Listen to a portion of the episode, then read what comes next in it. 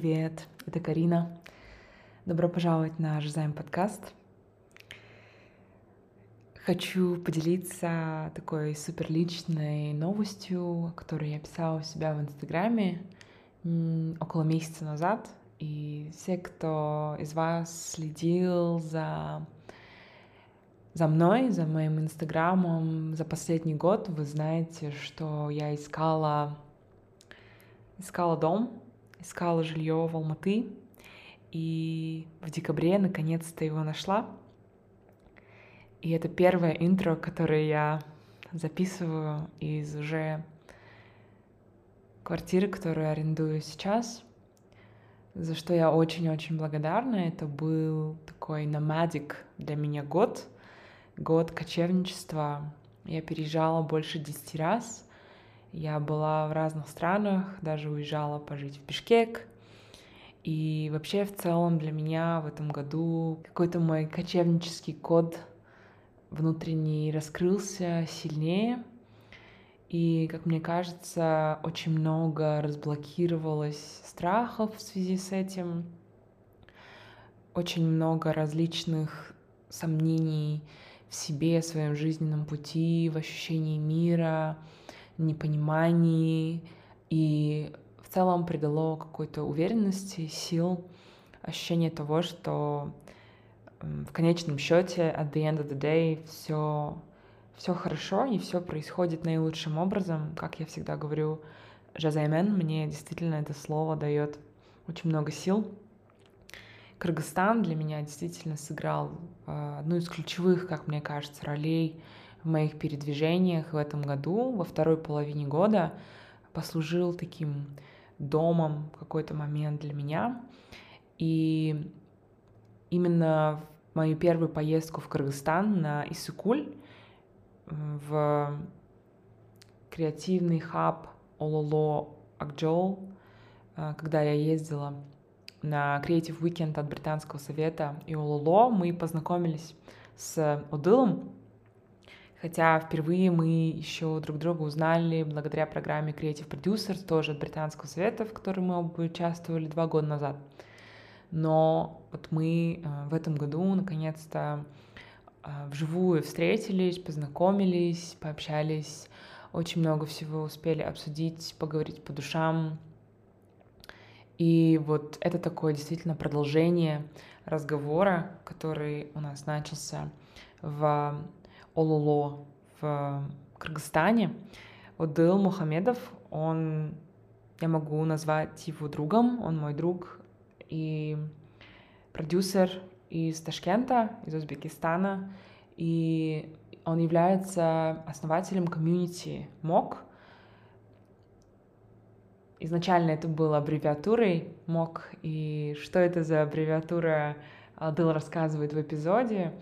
Это комьюнити креативная организация. Ребята занимаются созданием фестивалей, кинофестивалей, музыкального фестиваля «Стихия».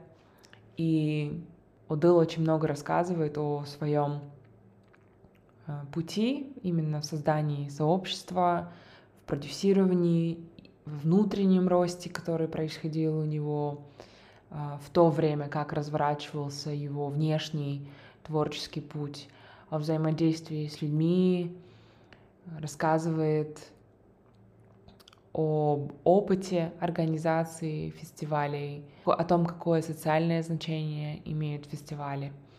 И мы очень много также говорим о креаторах Центральной Азии, о важности пространств для созидания, о том, какие классные возможности открывают коллаборации и действительно о важности поддерживать друг друга, поддерживать друг друга э, в качестве креаторов, творческих людей Центральной Азии.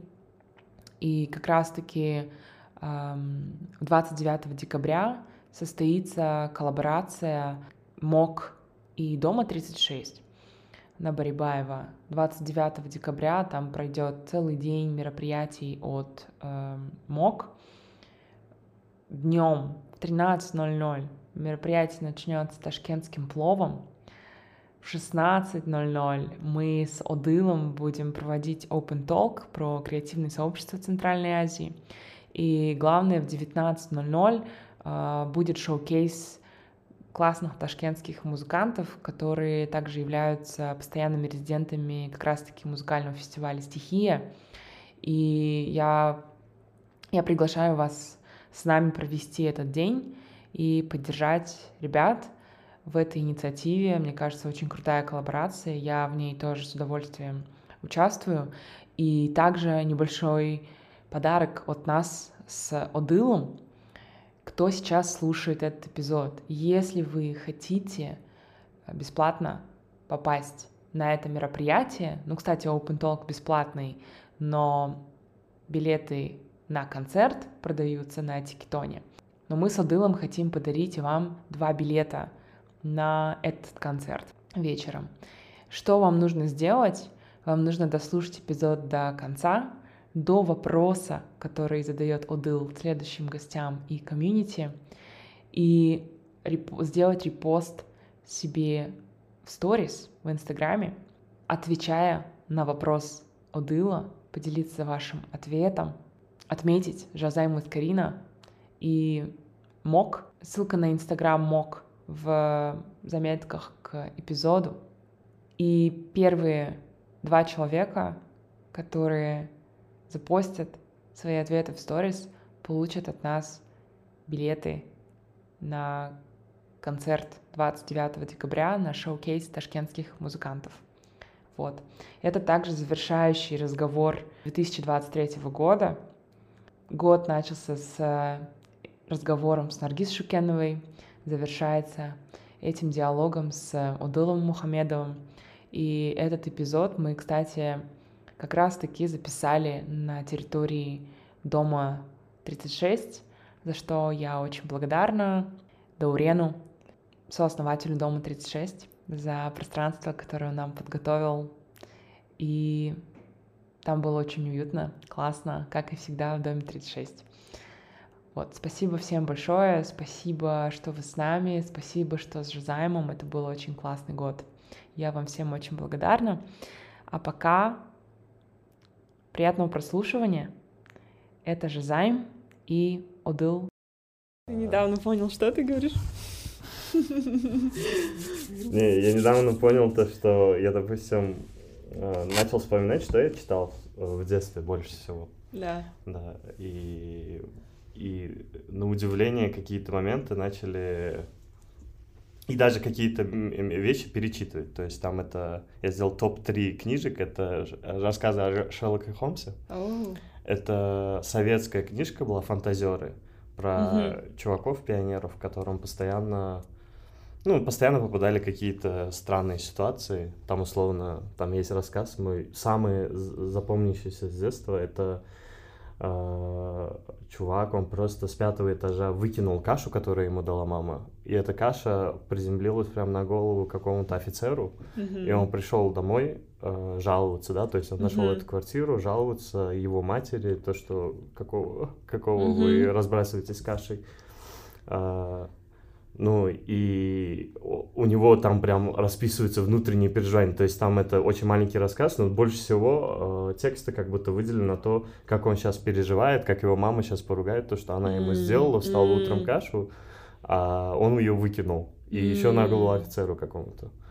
И потом рассказывается, как они вместо того, что мама его поругала, они в итоге в музей идут. И то, что у него вот это плод-твист в голове совершился, то, что его не поругали, его поняли, и он в итоге там даже один из лучших дней своей жизни провел. И так далее. А почему он вообще изначально, да, боялся сказать, что там до этого было? А, но здесь больше вот, вот топ-3 это а больше всего то, что, да, до 10 лет, это Гарри Поттер. А, серьезно? То есть до 10 лет больше всего я читал Шерлок Холмса, Фантазеры и Гарри Поттера. И mm. там очень много, вот в Гарри Поттере как будто бы очень много каких-то моральных ценностей общества, которые там пропагандируются, про вот опять-таки какую-то свободу мысли, равенство, то, что нужно там друг другу помогать, нужно объединяться в комьюнити, там про oh. это очень много тоже есть. Там вот эти все ордены Феникса, которые они собирают, чтобы там вместе что-то делать и все такое. В Шерлоке Холмсе там как будто очень много То есть я даже не сюжетно беру какой-то референс для себя, а вот именно как главные герои себя позиционировали. Вот в Шерлок Холмсе, что вот, ну, собственно, Шерлок Холмс, он всегда себя позиционировал как, ну, я вот прям по жизни делаю, что хочу, да, типа, вот да. прям я себе выберу, что я изучаю, что я не изучаю, на что мне вообще глубоко плевать, и, и вот, вот так как будто бы и двигаюсь. И у него очень так он просто себе э, взял вот эту как игру работу, да. то, что он расследует дела. И вот опять-таки, как будто бы у меня сейчас жизнь вот такая же. То есть э, для меня все, что я там сейчас делаю, это в основном это какой-то ну, э, какой, какая-то э, видеоигра. Mm. То есть, когда ты просто пытаешься с этим всем манипулировать, как-то все это строить, и вокруг этого что-то собирается. Слушай, ну мы даже, я даже еще не успела тебя представить, и ты уже да. рас, начал рассказывать больше о комьюнити, и uh-huh. это офигенно на самом деле, но uh, да, Одол, welcome to Жизайм подкаст. Да, спасибо за приглашение. Я очень рада тебя здесь видеть. Uh, охота сказать, что мы сейчас сидим uh, на территории дома 36, и uh-huh. это пространство, которое, кажется, только-только откроет, да, свои двери, оно uh-huh. еще оно еще закрыто э, for public, но очень отсюда такой классный вид. Здесь до этого был э, ОТТБ, э, он Самбыр, пространство, в котором ты, к сожалению, не был. Здесь uh-huh. было, был Э, что-то вроде ресторана, и здесь устраивали концерты. Я могу сюда смотреть, а тебя видеть. Да-да-да. И вот отсюда, кстати, началось, начал, начался интересный путь. Эм, я здесь свою книгу представляла, свой сборник стихов. Знаешь, пространства могут трансформироваться, но ты все равно ощущаешь э, энергию, ты uh-huh. ощущаешь себя примерно так же, как ты себя ощущал, знаешь, в моменты, которые происходили именно эмоциональные. Uh-huh. И мне кажется, вот это очень тоже созвучно с комьюнити. Uh-huh. То есть в целом даже почему мы, как мы объединяемся с людьми в комьюнити, мы объединяемся в итоге через эмоции, которые мы Конечно, да. вместе, э, которые мы ощущаем, когда мы вместе переживаем какие-то события. И вот ты сейчас сказал про э, там даже Гарри Поттера, да, как они стали действительно какой-то семьей друг для друга, когда они были объединены, и какой-то там, какая-то гордость, да, быть из там Гриффиндора, да, как они этим гордились. А, расскажи, пожалуйста, наверное, немного про себя. Uh-huh. И вот ты сейчас упомянул, мы сейчас создаем, и это для меня видеоигра. А, что, ну, как бы, к чему ты это говоришь? То есть, о чем это? Что это за видеоигра? А что ты в своей жизни сейчас описываешь в виде видеоигры? Слушай, прям ты так много всего рассказала, сейчас хочется прям по... по давай, давай, давай. Спросить. Во-первых, про это пространство действительно. Да. Мне, допустим, нравится здесь то, что Даурен, потому что рассказывал, как они это все здесь, здесь сделали. То есть в доме 36 за последние там годы много чего происходило, да. у них много реквизита там накопилось угу. и, и всего такого. То есть это пространство как раз-таки собрано из того, что было уже в доме. То есть здесь mm. ничего не куплено новое, да, то есть здесь оно просто собрано из того, что у них валялось там на складе. Mm-hmm. И э, поэтому мне здесь нравится, потому что вот условно у меня есть партнер по в основном барами занимается в Ташкенте, и он, у него есть место Joy Daman, и рекламная да, интеграция. Он, но это спикиз бар, вы его не найдете. И он э, как раз тоже вот из всех э, реквизитов, остатков фестиваля тоже собрал себе такое э, заведение. И вот здесь мне тоже э, откликается как раз-таки вот его заведение. Мне кажется, здесь вот из-за этого очень уютно, из-за того, что здесь как будто бы у каждой вещи есть какая-то своя мини-история. Да. Потому что я вот знаю, вот, вот это там от Гёте-института осталось проекта, вот это mm. там еще от какого-то проекта. То есть здесь такая сборочная история. У нас э, в Ташкенте есть креативный хаб э, в доме «Жемчуг». Это такой знаменитый дом, экологический дом в центре города, и мы этот хаб тоже собирали по принципу, ну, ну вот какого-то собирательному, да, то есть там не, нету того, что мы прям задорого покупали, то есть там mm. буквально это все делали все своими руками. Uh, про комьюнити историю, то, что ты говоришь, меня, знаешь, я сразу вспомнил то, что у меня один раз мой очень близкий друг, одноклассник, э, говорил какой-то про принцип, то, что мы вместе э, совершаем какое-то преступление. Вот люди, которые совершают вместе какое-то преступление, они невероятно сближаются. Э, то есть это может быть преступление, это может быть подвиг какой-то, да, или еще что-то. И это вот настолько правда вообще, то есть ты условно как, через какой-то даже негативный момент с кем-то прошел, и ты уже потом это в целом вспоминаешь, может быть, тоже с негативом, но все равно есть какие-то моменты, которые ты как будто бы людей больше понял в этот момент, да? то есть ты человека mm-hmm. понял больше момент, и вы в целом имеете какую-то свою тайну. Mm-hmm. А, что касается вот собирания комьюнити, там очень много вот такого тоже. То есть, потому что вот вы, я помню, когда мы до ковида, получается, мы начали собирать сообщество, и это были просто встречи, когда мы своих друзей, друзей друзей начали звать в Ташкенте всех там музыкантов, художников, дизайнеров, mm-hmm. фотографов, видеографов, все, кто хочет заниматься видит себя как бы в креативных индустриях, развивать себя там, но не понимает вообще, что делать, потому что в да. городе нету сообщества какого-то единого, все очень обособлены друг от друга, в городе там не хватает проектов, инициатив, платформ, где можно показать себя. И когда ты начинаешь их собирать, во-первых, их не остановить от того, чтобы они разговаривали с друг с другом и да. делились идеями, потому что для них это такое, о, наконец-то да. я могу своим же каким-то единомышленникам все подряд рассказать, и их уже вообще не заткнуть. А второе, они тоже ощущают то, что, может быть, они чуть-чуть что-то даже неправильное делают, потому что ты находишься в стране, которая относительно недавно была там репрессивная, ты в данный момент там вроде как что-то меняется, но все равно непонятно, ты вообще как креатор ты норм в обществе восприниматься будешь или не норм, или ты mm-hmm. все-таки в банк должен пойти работать, mm-hmm. или ты должен вообще уехать, да, вот это. Oh. Ну, в основном да. у молодежи да, в Центральной да. Азии всегда вопрос вообще остаться или уехать куда-нибудь и нормально строить свою жизнь комфортную, mm-hmm. потому что э, спрос на твои услуги будет больше. Mm-hmm. И я помню, этот, этот вопрос до сих пор больше всего стоит, но все равно вот, вот это ощущение того, что а правильная ли вещь мы делаем, и все равно нужна какая-то смелость, чтобы сделать шаг вперед, чтобы понять то, что да нет, все нормально, типа да. я тот, кто я есть, и вы тоже те, кто вы есть, давайте все примем друг друга просто и начнем угу. просто друг с другом дружить и что-то делать. Угу. Да. Э, и получается вопрос третий, вот, вот основной вопрос угу. был про... Ты говоришь, вот я сейчас там делаю видеоигру да, просто. Видеоигру. Это, это ты про что? А, какие комьюнити ты сейчас строишь? Что да. это за основная твоя деятельность, которую ты назвал сейчас видеоигрой? Да. Ну и как бы я... Я, могу тебя дальше еще провести, да? да? А, как ты вообще к этому пришел? Потому что мы с тобой познакомились онлайн в Creative Producers от Британского совета, как да. раз два года назад мы участвовали, но ты угу но ты в самом первом Creative Producers еще да. был. Да. А, и вы вот с Русланом Якуповым да. там познакомились. Руслан тоже был на подкасте весной. О. А, да, и а потом мы с тобой вот уже офлайн впервые встретились в этом году на Исыкуле, когда мы ездили, опять Британский совет совместно с ОЛО организовывали Creative Weekend на uh-huh. Исыкуле.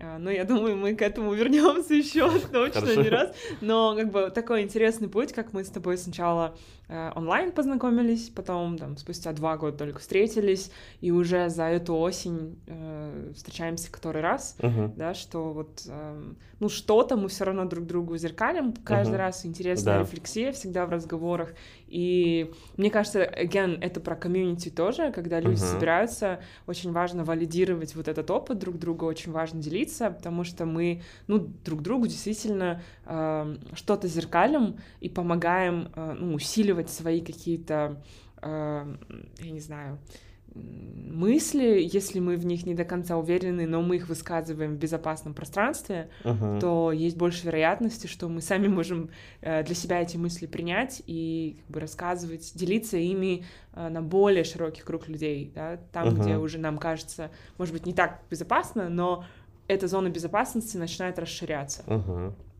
Все, теперь твоя очередь. Про, про Еще видео... больше да. вопросов. Про видеоигру. Я вот так и знал, то, что во время подкаста я что-то буду, э, э, ну, ляпну что-то, и потом надо объяснять, что... Потому что, да, вот э, на самом деле про это как будто я особо много не говорил. Это больше про свое отношение, да, то есть... То есть я в целом такой человек, э, двигаюсь на позитиве, Мгм. и все больше воспринимаю как какую-то симуляцию, действительно. М. То есть э, понимаю то, что... И, наверное, к этому вот особенно вот сейчас пришел, то, что, ну, все проекты, все, что мы делаем, это глобально, конечно, здорово, это сложно, и через много и позитивных, негативных моментов вы проходите, но Мгм. глобально как будто бы всегда есть вот этот э, респаун, когда вы можете восстановиться и начать снова, да, и нету такого, то, что вы что-то прям потеряете, то есть Мгм. вы же не ставите, я вообще ко всем как будто сейчас обращаюсь, а, а, но ты же не ставишь, допустим, перед собой какие-то супер риски, это редко все равно бывает, и, наверное, нужно понимать то, что глобально, если ты занимаешься каким-то делом и оно тебе нравится, у тебя много там шансов, э, как сделать, ну, совершать ошибок разных. Так что именно в- вот в этой манере, да, как в М. видеоигре, то есть Да. ты понимаешь то, что, да, это жизнь, это как бы нельзя особо Да. там много тоже ошибаться, но глобально а, есть какое-то понимание, то, что всегда все можно исправить, М. всегда все как будто бы нормально, всегда Мгм. есть, э, э, ну, если за тобой, э, как сказать, если нету каких-то прям тяжелых рисков, здоровья там это будет, или то, что ты на кого-то можешь негативно повлиять, или там, я не знаю, с законодательством или еще что-то, Да, то... Какие-то а, obvious вещи. Да, да, Мгм. какие-то реально obvious вещи. А в целом отношение очень такое должно быть по- попроще, да, и, Мгм. и как будто бы оно оправдывается зачастую, потому что ты а, ты можешь даже к видеоигре относиться супер ответственно и как фанатик тоже, Мгм. и но ты же подсознательно все равно понимаешь то, что хорошо, ты проиграешь в этот раз, но Мгм. все более-менее ок будет все равно. М. То есть всегда выйдет вторая часть игры, всегда там еще что-то. То есть там много аналогий, я думаю, можно Да. приносить. Я сейчас просто на ходу придумаю какие-то Мгм. вещи. А, насчет того, как вообще пришло Да. в голову вот это все. Я учился в универе, и на, по-моему, это какой был год? По-моему, вот второй год обучения я закончил, и была возможность поехать в Америку на Work and Travel. М. И я подал, поехал в Америку, и там я жил с кайфом просто 4 месяца. Мгм. А, У меня джоб-оффер был в Алабаме, и, но повезло поменять его прямо уже, когда я приехал в Нью-Йорк, нашел работу в Нью-Йорке в ресторане и поменял ее на эту. И в итоге мы с друзьями всеми нашими договорились, с с которыми с Ташкента приехали, то, что вот мы давайте квартиру вместе в Нью-Йорке снимем, и здесь 4 месяца спокойно, типа, будем работать, изучать Нью-Йорк, понимать, как здесь вообще исто- история устроена.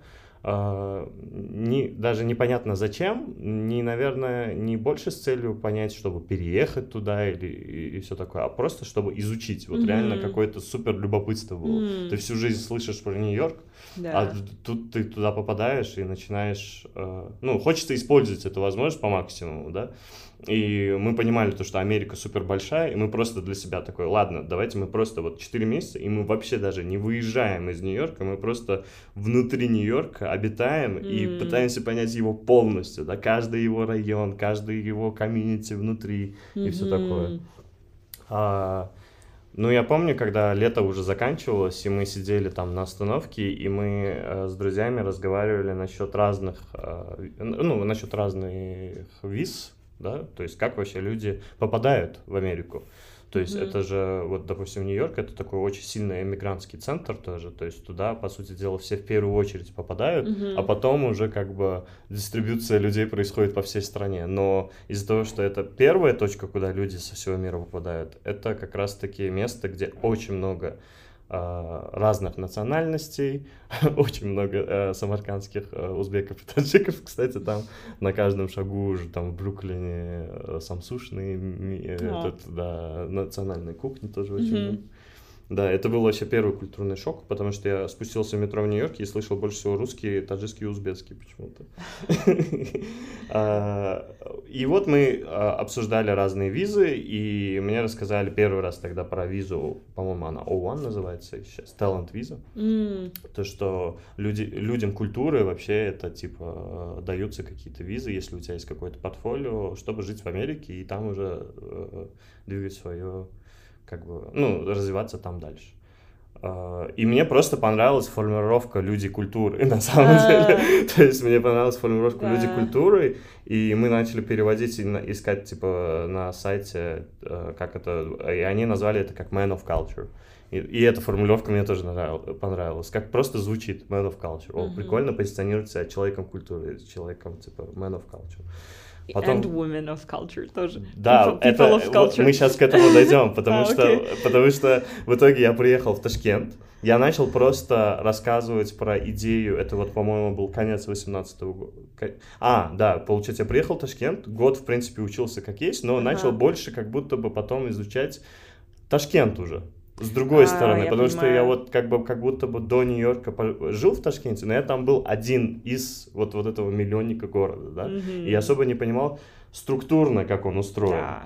А в Нью-Йорке из-за того, что если ты не структурно ресерчишь, исследуешь город, ты заблудишься в нем вообще, да? Mm-hmm. Ну, то есть не физически, а ментально. Да, да. И поэтому, когда ты приезжаешь обратно в Ташкент, ты начинаешь немножко пытаться какие-то паттерны свои тоже построить, mm-hmm. как вообще город устроен, что в нем есть, что в нем нету, какие сообщества есть, как, как вообще здесь все устроено. Больше с какой-то уже зрелой точки зрения. Mm-hmm. А, вот. И какое-то время понадобилось, чтобы это все продумать, пропустить через себя. И вот, вот этот вывод, то, что не хватает сообщества, был самый очевидный. Mm-hmm. Потому что вот очень много было уже талантов, э, но было понимание то, что все какие-то немножко замкнутые, есть вот эта боязнь делать что-то, и, и есть вот этот момент, то, что не хватает какого-то большого единого коллектива, который как механизм уже поощрял бы всех, потому что mm-hmm. помощи от государства не дождешься, грантов тоже не так много, mm-hmm. коммерческие организации еще не настолько крепкие, чтобы поддерживать какую-то такую историю. И в любом случае, как будто бы есть такой негласный закон, то, что люди сами, коллаборируя между собой, и создают индустрию, то есть, и, то есть и как и люди, так и там условно организации. Mm-hmm. Э, начали собирать фидбэки людей, рассказа, рассказали там самым близким, потом их друзьям, те, кто в креативке mm-hmm. вообще работает, про идеи. И все такие, да, ну, мы бы вообще поддержали такую историю. И все, дальше началось там то, что мы физически начали всех собирать. Там у моего друга была кофейня раньше в центре города, и я его попросил, давай мы просто у тебя будем собираться, и заодно вот ты как раз открыл кофейню, у тебя будет какой-то трафик генериться тоже. А, начали собираться. Первые встречи были самые такие душевные, потому что мы там просто сидели на а, ну, таком огромном круге, как клубе, вот как раз довольно обсуждали, клуб, клуб анонимных алкоголиков, как будто каждый представлялся. Mm-hmm. Не так много кто был прям знаком друг с другом тоже, да. А, и первые 3-4 встречи, а, наверное, даже были какие-то странные э, в начале, но все равно это все, потому что все переставлялись еще раз, и еще раз, и еще раз, все, чтобы mm-hmm. запомнили, кто чем занимается. А, но потом это все вылилось в какой-то тотальный, постоянный разговор mm-hmm. и эксченж мнениями, что можно делать, там, потому что когда ты собираешь из разных сфер людей в, одной, в одном месте, они начинают как раз-таки мультидисциплинарные уже штуки придумывать. Если я художник, ты как музыкант мне как поможешь. Если я дизайнер, ты как, там, условно, фотограф, как ты мне можешь помочь. А, а, и да, в начале МОК название было Man of Culture. То есть это было... А, то есть вот это MOC, то есть вначале было Man of Culture, но оно быстро ушло, потому что сами члены сообщества начали называть это МОК. Типа мы вот начали разрастаться как сообщество, все начали говорить, вот я в МОК, там типа я, mm. я, я состою в МОК, я моковец, там условно. И в целом, вот опять-таки вот этот вопрос, то, что это мен, вроде как мен, как люди, в ста... ну, как бы раньше употреблялось, да. как X-Men или Men in Black, там условно все такое. Но хотелось немножко, как сказать, э, как раз-таки, чтобы этот вопрос даже вообще не поднимался, почему мэн, mm-hmm. да, то есть это какой-то лишний вопрос да. нейминги, почему именно мэн, тем более mm-hmm. понимая, в каком мире мы живем, когда мы сами же топим за равноправие, да. А, да, и потом мы начали думать и просто э, этот, оставили аббревиатуру без аббревиации. Mm-hmm. У нас даже тогда, я помню, был пост небольшой, то что M stands for any kind of M word you wish. Ага. Типа пусть будет mm. off culture типа какой-то константой, а M пусть будет там мистерс, миссис, members, men, madmen. Messen... Почему-то пришло слово messenger of culture, да? То есть какой-то посланник. Маверанахрианс, Mongols, Muslims. Да, anything, прикольно. Movement of culture, вот мне нравится. То есть, что угодно. И в целом даже, э, то есть, в принципе, э, и не на английском могут подходить, да, слова. Да. То есть любое слово, да. которое нравится, пусть туда. Это прям такой инсайт, инсайт Mm. что значит мог? Потому wow. что нам нравится название, всегда нравилось. Да. То, что оно непонятное, прикольное. А, вот у нас, наверное, вот еще с Тимуром Карповым много параллелей мы приводим, потому что у Тимура 139 называется. Mm-hmm. Вот что его, что меня постоянно спрашивают, что значит название. Mm-hmm. Ну, прикольно то, что люди даже какие-то свои теории уже даже придумывают. То есть в целом mm-hmm. э, как будто бы на это и рассчитано. Ну, а, вот, и вот так это все появилось. Mm. Да. Рассказать, что дальше было? Да, абсолютно. Просто охота прокомментировать, что э, таки разделим на серии, да, эпизод. Мне, мне э, ну, интересный символизм какой-то даже в этом можно потом увидеть, что мы задумываем одно, но в конечном счете есть какая-то динамика э, и в языке, uh-huh. и в целом концепции культуры uh-huh. и того, как люди это интерпретируют, да, uh-huh. что есть всегда какая-то, есть foundation, есть uh-huh. основа, но всегда есть что-то, что меняется, и надо быть, надо спокойно относиться к тому, что есть э, более динамичные аспекты культуры, и uh-huh. мы не можем придерживаться только традиционных каких-то аспектов, всегда будет что-то, что меняется и осовременивается, вот. Теперь мы, а, да, я понял, дальше. как это будет происходить. Ты просто объясняешь это с точки зрения вообще... Ну, то есть ты э, а, объяснила сейчас немножко, э, почему это так в итоге было. ну, то, как будто бы... Mm, а... То есть, да, это, ну, моя интерпретация, наверное, uh-huh. каких-то естественных процессов да, да. человеческих uh-huh. и че- естественной человеческой логики, возможно. Да. Ну, вот, вот эта аббревиатура МОК, она была изначально. Ну, то есть, она была заложена. То есть, было как будто бы понятно то, что будет какое-то длинное название, будет короткое название. Но мы в итоге как-то э, выбросили длинное название, к чему оно, типа, сами не поняли в итоге, зачем оно нужно было. Э, потому что я, я вот очень хорошо помню, когда идея пришла делать сообщество, мы понимали то, что если это сработает, то это может вылиться в что-то крутое. Это было понимание, кстати. Mm. То есть сейчас мы можем, конечно, там условно удивляться тому, что там в итоге действительно так все произошло. Наверное, не было понимания, что так все динамично и быстро произойдет. Mm. Вот были какие-то планы на годы, mm. были какие-то там условно ну, короче говоря, были сразу три презентации. То есть она называлась МОК как комьюнити, МОК как фестиваль и МОК хаб. Ага. А, и это были при, первые три презентации, которые еще до того, как мы первый сбор даже сделали Вау. были. То есть это какое-то видение. Ты как раз говорил, очень важно иногда сесть и пописать. Да. И вот тогда вот я реально сел и пописал все, что вообще хочется сделать. У. То есть какой-то геймплан. И я очень люблю эти три презентации. Они абсолютно без фотографий, они просто там по 5-6 страниц каждая, и там просто текст ну, то есть дофига разного текста, yeah. какие-то цитаты, все, что хотелось бы запихнуть. То есть сейчас как раз в чат GPT это все можно запихнуть, и он тебе сделает какую-то глобальную стратегию mm. еще, да, раз. А так в целом там были bullet поинты. Mm-hmm. И э, каждая была по структуре. Какие есть проблемы, то есть там как сообщество какие проблемы, как фестивальной индустрии, как и там условно в креативных mm-hmm. индустриях в целом, чтобы хаб там условно делать. Потом какие решения возможны, и потом какие-то супер миссион, которые можно было бы там в течение 10-15 mm. лет даже делать. То есть как будто бы хотелось... Но это я, честно скажу, для себя делал. То есть чтобы понять вообще, как я сам вижу, то есть хорошо, мы это все сейчас делаем, я сам этим буду заниматься или нет, то есть э, э, как будто бы вначале видели это то, что вот каждый, кто причастен к сообществу, как обычно сообщество развивается, то есть все занимаются своим делом, своей деятельностью, mm-hmm. и еще иногда сообществом работают и mm-hmm. какие-то активности там производят. А, почему-то изначально какое-то тоже, вот когда я начал видеть, что это начало работать, там условно сообщество, ну, короче говоря, вот эти их вот это их желание что-то делать, mm-hmm. то есть когда ты уже 30-40 человек видишь, которые прям жаждут что-то вообще создавать, ты уже такой, блин, ну у этого большой потенциал, и, mm-hmm. возможно, мне стоит сейчас просто на этом и фокусироваться сейчас. Mm-hmm.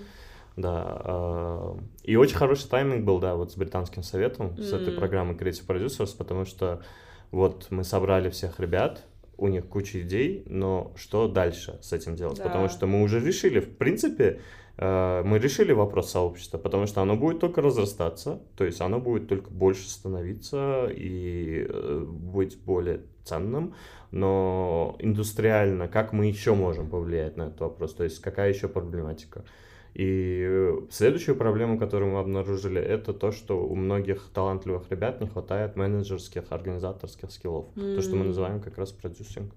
И очень хороший тайминг британского совета был то, что они объявляют о программе Creative Producers, а мы понимаем то, что мы, раз уж собрали всех этих ребят, yeah. мы в целом, значит, обладаем уже каким-то навыком работы с ними, но нам не хватает какого-то, может быть, еще образования, чтобы допилить этот концепт и mm-hmm. чтобы уже что-то с ними делать. И в программе Creative Producers была э, вот как раз именно образовательная часть, которая учит работать с креаторами, учит собирать проекты mm-hmm. под ключ.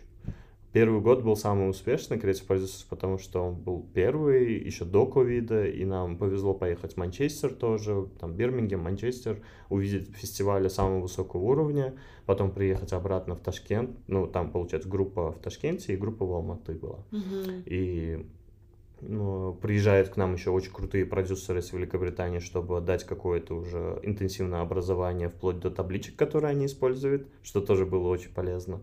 Кейт Вайт, она мой, наверное, да. такой О. один из самых главных менторов.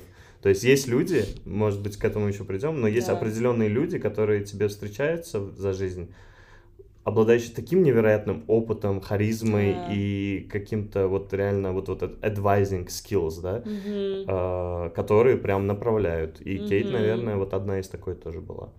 Mm-hmm. И и все дальше мы уже подавали вот на грант на mm-hmm. фестиваль мы этот грант выиграли, и там потом была возможность выступить на форуме, это CCA в Ташкенте проходил, Creative Central Asia в Ташкенте.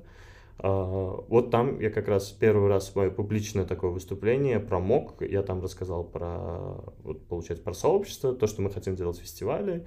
И так получилось то, что на следующий день меня позвали в дом директора Британского совета, где там просто сидели как раз-таки какие-то очень важные люди из Великобритании, и они говорят, вот, классно выступили, нам очень нравится то, что вы там собираетесь сделать, то, что вы уже сделали. А, насколько возможно, допустим, сделать... Ну, то есть мы понимали то, что у нас э, проект, который мы подали на Британский совет, там грант был небольшой. Но проект, который мы хотим делать, фестиваля, там он нуждается в больших ресурсах. Да. И вот они в итоге выделили больше ресурсов для mm-hmm. того, чтобы это сделать. То есть они как будто бы поверили то, что мы делаем тоже. Это тоже важный момент, потому что они, да, потому что важно. со стороны какое-то одобрение все равно ты ты же делаешь как бы со своей со, со своего угла, а да. а когда кто-то еще со стороны немножко говорит то, что, блин, то, что вы делаете, это прикольно, да, да? давайте, типа, мы вам чуть-чуть даже больше поможем. И все, мы начали, мы такие, у нас есть нужные ресурсы, чтобы первый раз сделать полноценный классный фестиваль. Mm-hmm. Начали его готовить в марте 2020 года он должен был состоиться, oh. но грянул ковид, и мы просто все ушли на карантин. С британским советом просто договорились, то, что ну ладно, ковид закончится, сделаем. А, в Алматы, кстати, вот Руслан, когда они делали стык, они сделали его в онлайн-формате, онлайн, да. да. А мы понимали то, что мы не хотим делать онлайн, а, и мы просто сказали, давайте мы подождем, пока ковид закончится. Он же закончится рано или поздно, и тогда уже сделаем, потому что слишком много как будто бы форматно подогнали все именно под физический фестиваль. А, и все, там дальше начался ковид. Мы в течение ковида в основном в digital е там все присутствовали, сообщество как бы жило, но особо ничего не делалось. То есть, э, как бы, поэтому там МОК может исчисляться там уже пять лет, да, существования mm-hmm. от сообщества до сейчас. Но вот этот год-полтора, наверное, надо убирать, потому что был ковид. Мы за этот год сделали хороший проект, это круглые столы. Это э, мы сделали... Ты никогда не смотрел Hollywood Reporter Roundtables? Там, Нет. короче, круглый стол, где сидят там 6-7 сценаристов или режиссеров а, или еще что-то. Да, и да, они да. обсуждают внутренние проблемы индустрии. Да. И мы подумали, нам бы хотелось, наверное, такую какую-то mm. штуку сделать, потому что постоянно все, кто хотят работать в определенных сферах, гуглят что-то и ничего не находят, потому что нету информации right. про это, какие-то внутренние инсайды. И мы собрали пять столов. Это по креативным пространствам, по креативным культурным событиям, по IT, экологии и вузам. А, в четырех из них были эксперты из индустрии, которые именно вот без цензуры, как будто бы прям с, вот прям с кайфом рассказали про все их проблемы. Mm-hmm. То есть мы постарались собрать группы, которые прям больше всего критикуют, наоборот, да, то, mm-hmm. то что происходит, и больше всего желают, чтобы это все изменилось. Из-за mm-hmm. этого какие-то мы инсайды в, то, в первую очередь для себя как будто получили, потому что мы все какие-то проблемные точки точно обозначили. Раз уж они, которые работают уже несколько лет, а то и десятки лет mm-hmm. в индустрии, говорят об этом, значит мы что-то все-таки правильно понимаем про какие-то вещи. Пятый стол мне нравится, там просто были студенты из разных вузов, mm-hmm. то есть это были не эксперты в, в образовании, а это были сами студенты, один из частного, другой, который за рубежом учился, другой из государственного и так далее, да, и каждый со своей стороны говорил, mm-hmm. как он с кайфом учился в частном университете, как он с кайфом учился там за рубежом, и как он э, или там э, был Сади, мой друг, он рассказывал, как он платил взятки там в университете, как там вот это все устроено тоже. То есть, пока был ковид, мы вот, вот такой фигней занимались. Ковид mm. спал, и мы сразу практически вот э, в марте 2021 года провели свой первый Мокфест. Mm. Это был фестиваль фестивалей, он длился почти две недели. Там были несколько проектов. Один, э, получается, э, поэтический, один э, документальное кино, презентация документальных фильмов, а один это перформативный э, сеанс э, двухчасовой. То есть ты заходишь и там как будто в мини-городе живешь, Нью-Метрос называется. Mm. И вот первый космос тоже прошел там, в доме, в, в, в, в доме, в 139 mm-hmm. э, у Тимура Карпова. Mm-hmm.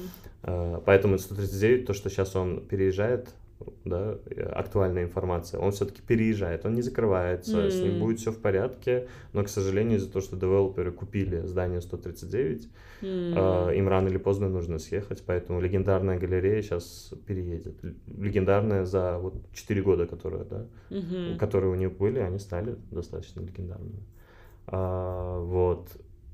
Провели первый фестиваль, но он был наверное, один из самых наших любимых все равно проектов до сих пор, потому что это фестиваль прям от комьюнити, потому что mm-hmm. там все косты, вот все, весь грант, который у нас был, все финансы, которые у нас были, мы потратили именно на качество проекта.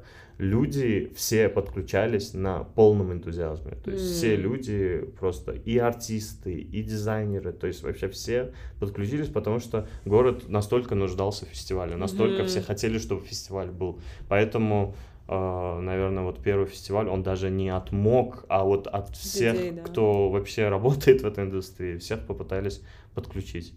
И все, дальше уже там а, договорились с Атабеком Сулеймановым, это мой вот вот я говорил про Кейт, еще один ментор, но он и партнер тоже по стихии. Mm-hmm. Человек, который придумал стихию, как-то раз поехал на Аральское море и понял то, что да, вот здесь можно порефлексировать насчет проблем, которые происходят в мире, насчет экологии, потому что ты смотришь, ну, э, те, кто был на стихии, может, поймут, когда ты смотришь на Аральское море вот именно с вот этой смотровой в Муйнаке, ты видишь горизонт, и там нету уже воды.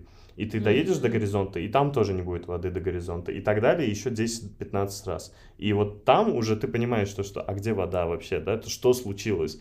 И э, сколько бы ты там условно не говорил про то, что ты care about ecology, mm-hmm. там ты конкретно, как будто тебя прям кувалдой по голове понимаешь, что, что, ну, что такое, что, что наша страна не так сделала, что здесь настолько нету воды, mm-hmm. которой было просто как, не просто так же Аральское море, да, называют, mm-hmm.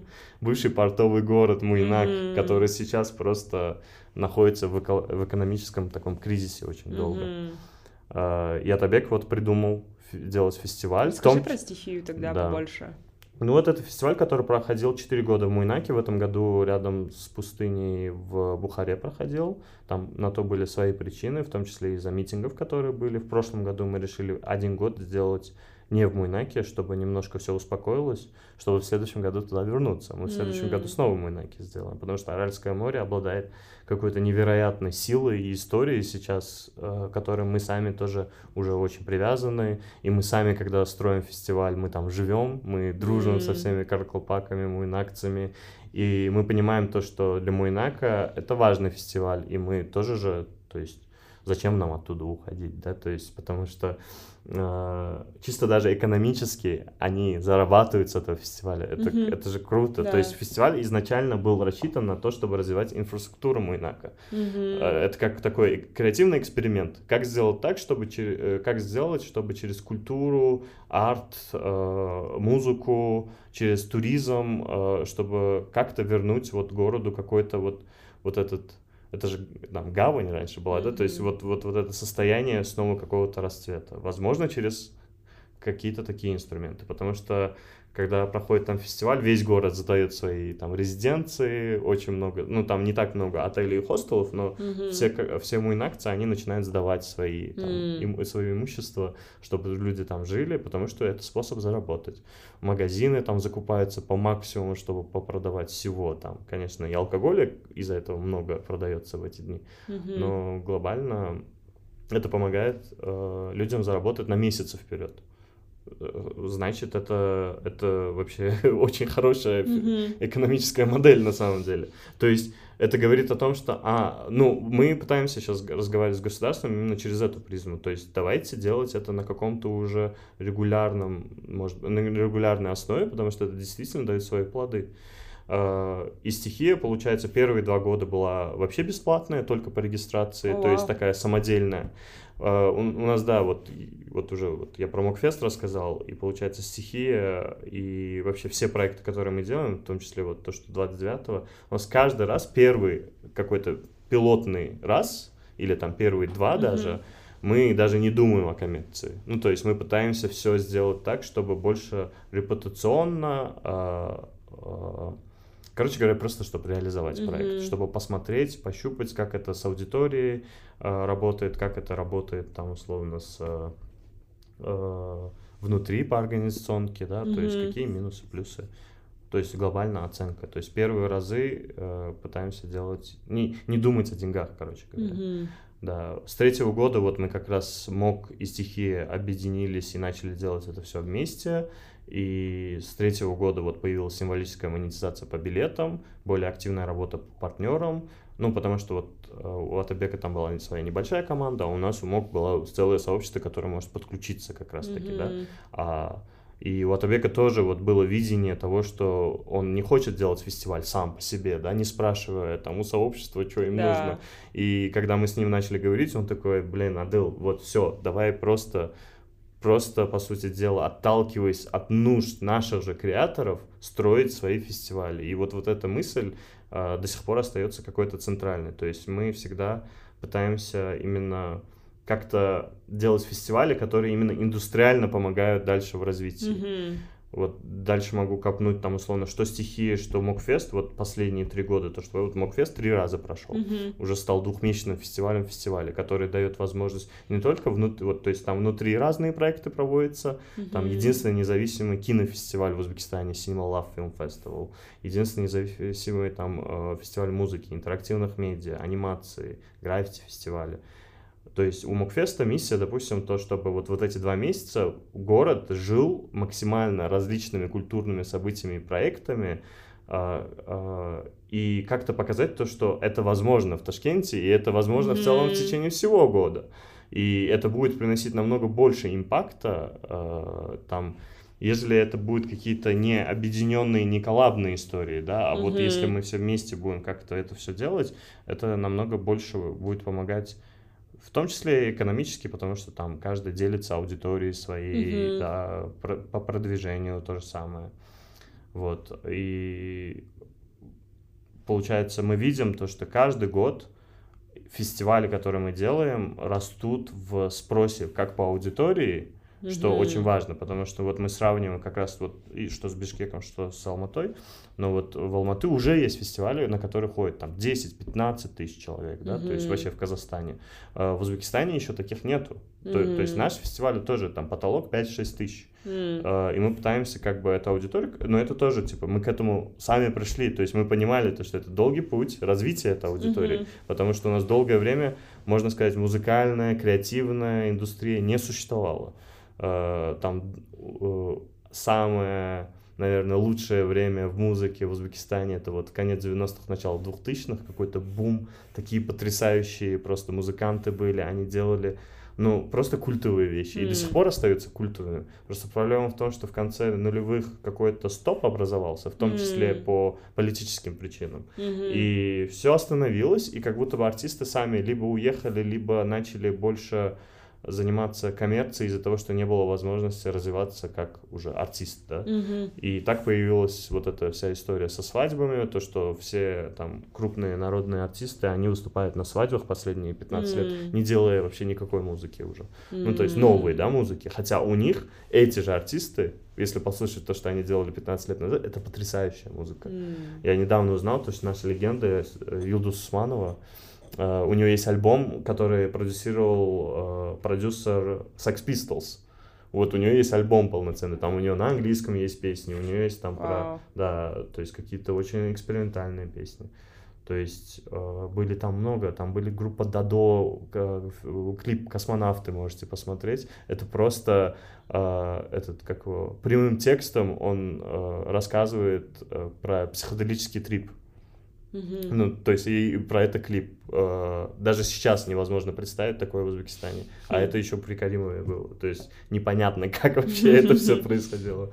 Э, да, и вот сейчас, получается, у нас есть э, вот, вот такая как бы индустрия, вот mm-hmm. больше из старых артистов, а молодежь как будто бы из-за того, что вот это все видит, они думают то, что вообще в целом э, авторски, авторскими проектами невозможно, наверное, mm-hmm. заниматься, потому что даже такие легенды не занимаются ими. Но как будто бы мы вот прочувствовали момент, то, что не-не, можно, нормально. Сейчас как раз-таки хорошее время, чтобы что-то делать. И мы видим то, что каждый год вот у нас там первые годы на фестивале, там даже на программу, да, музыкальную, мы еле как набирали там артистов на один день и с более-менее mm. качественно. Mm-hmm. Сейчас заявок там около там 70-80, wow. на стихи очень много заявок. И мы уже имеем даже привилегию программировать, да, то есть mm. именно отбирать и правильно как-то между собой это все собирать. И количественно мы видим то, что какой-то бум происходит. То, что я вот хотел сказать про индустриальное да, развитие. Mm-hmm. То есть это действительно платформы, где молодые музыканты, креаторы. Это, в принципе, любой наш фестиваль можно одинаково описать. Это платформа для вот этого шоу-кейса своих возможностей для молодых креаторов. Будь то ты музыкант, Mm-hmm. Это, допустим, отдельный музыкальный фестиваль или там электронной музыки как стихия. Будь то арт, это опять-таки там арт-объекты, которые мы делаем на стихи, mm-hmm. или а, а, выставки, которые мы делаем в Ташкенте, э, будь то, допустим, кино, это mm-hmm. вот Cinema Love Film Festival, и все фестивали сразу же, как будто бы мы тоже вот в этот момент, мы не хотели делать только вот ташкентские или только там узбекские, да? да. Мы сразу пытались звать именно всю Центральную Азию для mm. взаимодействия. Вот у нас э, в этом году, вот гордость, мы и что на Мокфесте, что на Стихии постарались максимально, и вот именно из Центральной Азии много кого позвать.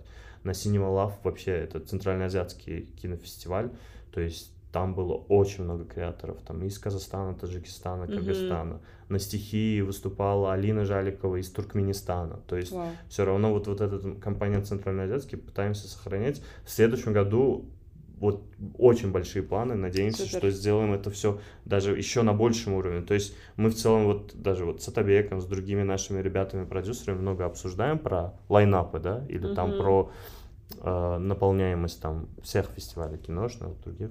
И мы хотим еще больше даже делать акцент на Центральной Азии, нежели на мирово, мировых привозах. То mm-hmm. есть точно, конечно, нам интересно позвать кого-то из Японии, кого-то из Великобритании yeah. или еще кого-то. Но здесь больше вопрос, наверное, от фондов и посольств, с которыми мы сотрудничаем. Mm-hmm. Если получается закрыть какие-то расходы, mm-hmm. то мы с ними там договариваемся, то, что mm-hmm. вот, вот этих, вот этих можно привести. А что касается Центральной Азии, кстати, вот швейцарское посольство очень хорошо помогает не швейцарцев привести, вот у них классная миссия, а именно центральноазиатских oh, э, креаторов, особенно с Таджикистана и Кыргызстана. Вот я знаю то, что Казахстане швейцарцы не такие активные, но вот в Узбекистане, Казахстане, Таджикистане они помогают именно делать культурный обмен между вот этими тремя mm. странами. И, и вот будем пытаться именно к этому идти, по Центральной Азии, именно чтобы были какие-то Офигенно. больше взаимодействия.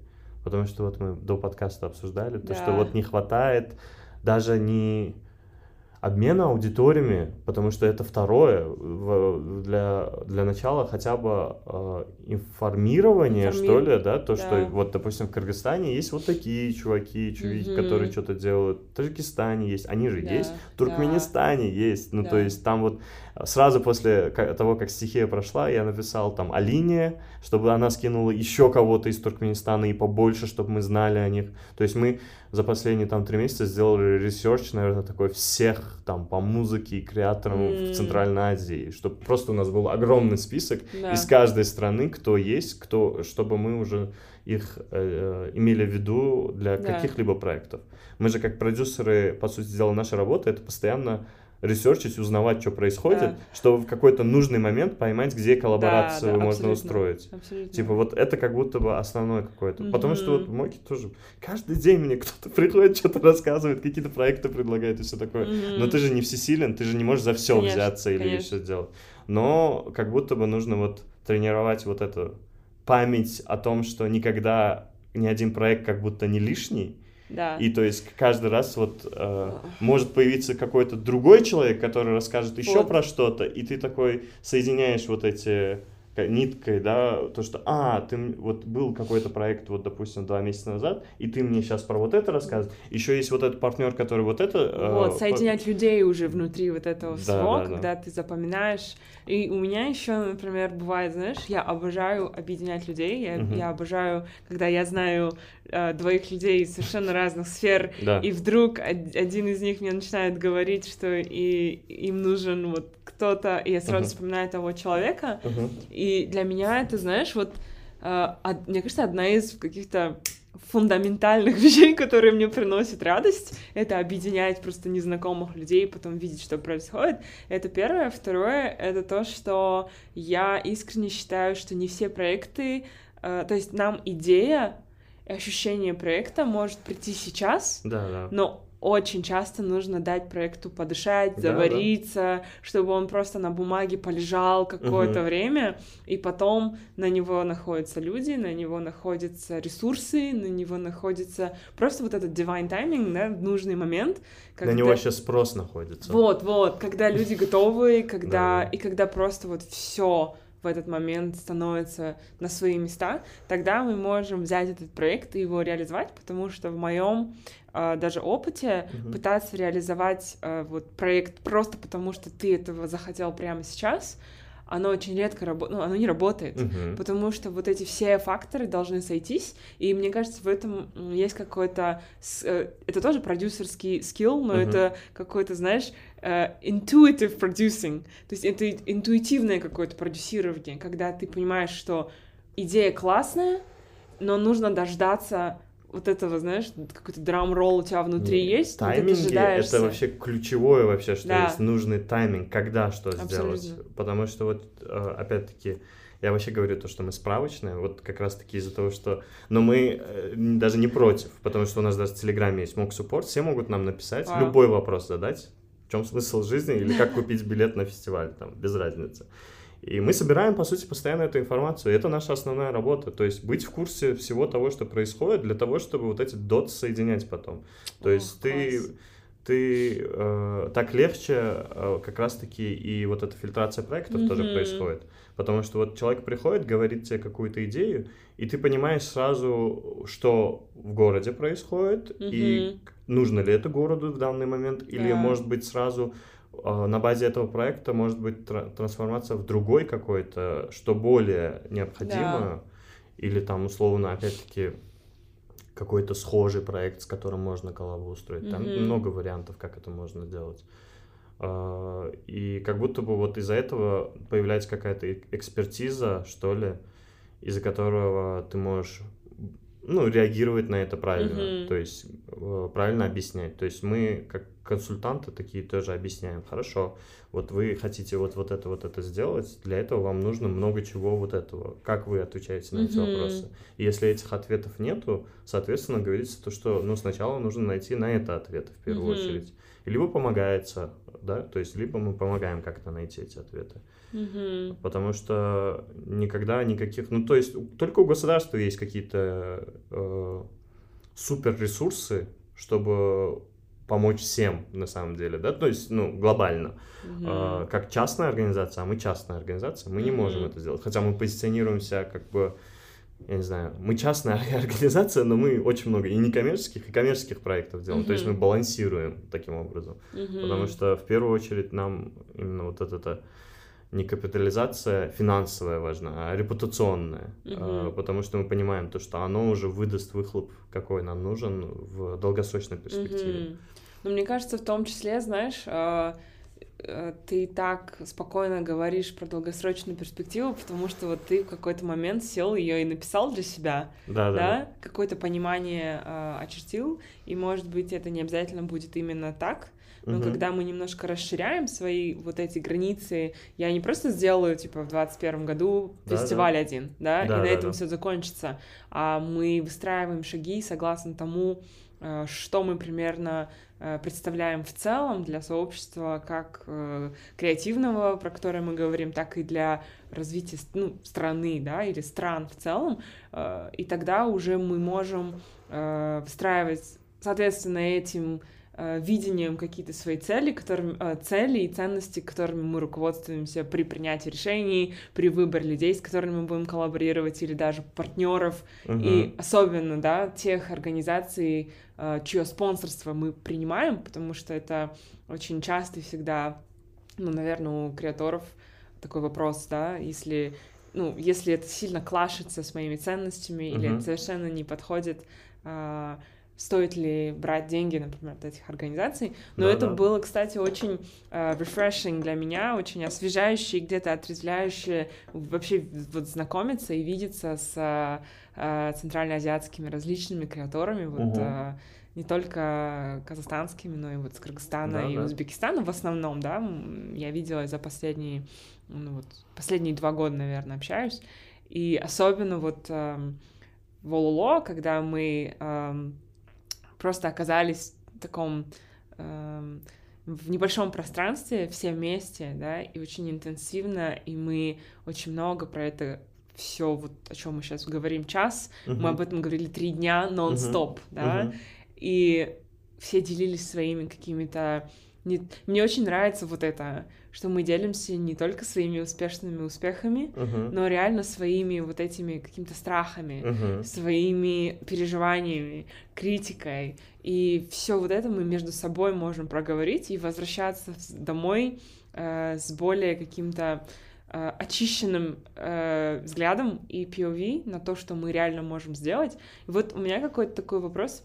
Знаешь, вот ты сейчас сказал, очень большой вот этот внешний все равно путь, uh-huh. но вот я тебе вот сказала да, перед да. разговором, э, это наверняка огромный внутренний путь, внутренний рост, который ты проделал от каких-то сомнений, наверное, и в себе тоже, uh-huh. и в сомнении э, в том, вообще сработает ли это, и вообще, что я делаю, зачем я это делаю, uh-huh. до какого-то момента, окей, я вижу, что это что-то важное, то есть можешь разделить на какие-то я не знаю, буллет-поинты, да, своего какого-то от чего к чему вот это своего роста, или какие основные, как тебе кажется, моменты, вот они максимально выделяются на этом фоне? Mm. Мне интересно. Я, я думаю, что да, потому что вот несмотря на то, что какие-то планы были заранее как бы сделаны, да, но ты все равно понимаешь, ты должен оставаться гибким. Мы тоже да. до сих пор супер гибкие, и мы постоянно ищем, да, какой-то вот этот баланс, как стать устойчивыми. Из-за этого mm-hmm. ты постоянно ищешь какие-то ответы. На самом деле, вот Даурен, Дон, 36, великолепное пространство, они тоже постоянно да. думают, как сделать это все лучше. То есть, как ни крути. И это все как внешне происходит, так и внутренне. То есть ты внутренне тоже достаточно гибким остаешься. Да, могу рассказать, что как на мне это отразилось, а, потому что ну, первое, наверное, про уверенность, наверное, надо поговорить, потому что я в целом всегда был достаточно уверенным в себе человеком. То есть, наверное, если бы этого качества не было, то я бы и не начал это все, потому что нужно было действительно поверить и в идею, и заставить их в эту идею поверить других тоже, а это нельзя делать неуверенно, да, то есть это надо, надо прям а, уверенно всем рассказывать, да. уверенно подавать, чтобы все эту уверенность потом в себе ощутили. Да, да, И да. то есть вот эта дистрибуция уверенности, короче, происходила, потому что на самом-то деле, если мы видим какие-то success stories, то мы видим то, что это в основном э, люди, которые достаточно уверены. Ну, много же говорят про отличников и двоечников в школе, mm-hmm. почему одни, э, ну, есть вот это стереотип, да, то, что иногда двоечники даже там, типа, условно, могут быть, э, стать успешными там предпринимателями и все да. такое.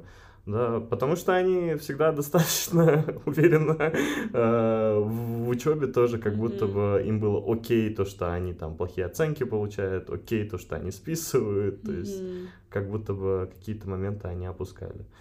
Э, ну вот, получается, начнем вот с уверенности, то что это, наверное, становится больше за счет того, что что-то начинает получаться. Вот опять-таки вот эти планы были построены там на 5-10 лет, а в итоге-то у нас комьюнити образовалось там сразу же. Фестиваль там, ковид закончился, мы сделали тоже. Mm-hmm. И хаб мы через два года в целом тоже открыли. То есть за 2-3 года уже проделана работа, которая была запланирована mm-hmm. на много лет. И, конечно, когда ты вот так смотришь, то, что, о, оказывается, это все намного интенсивнее можно делать, mm. и это все работает. И, конечно, люди, которые дают фидбэк и говорят то, что и верят тоже, и говорят то, что это нужно, и хотят участвовать в этом, и это придает уверенности как тебе, твоей команде, всем, кто в сообществе, mm-hmm. потому что они тоже все не глупые, видят то, что а, это все не зря. Потому что вот эта вера, опять-таки, вот э, я думаю, когда центральноазиатские деятели тоже между собой обмениваются, они как раз-таки, потому что живут в, с, у себя, да. и все равно есть вот эта неуверенность в том, что ты делаешь в своей деятельности, но когда ты разговариваешь там условно с Бишкеком или с Алматой, ты видишь какие-то параллели, mm-hmm. их достаточно много, да. и ты видишь то, что, а, они вот так это решают, у них вот такие же проблемы, они на это более уверенно смотрят и сделали. Mm-hmm. А вот это, допустим, они не смогли решить, а мы смогли решить. И в целом ты видишь то, что, а, это просто процесс, да. и это все нормально работает. Да. И из-за этого ты, опять-таки, какую-то веру, уверенность получаешь, то, что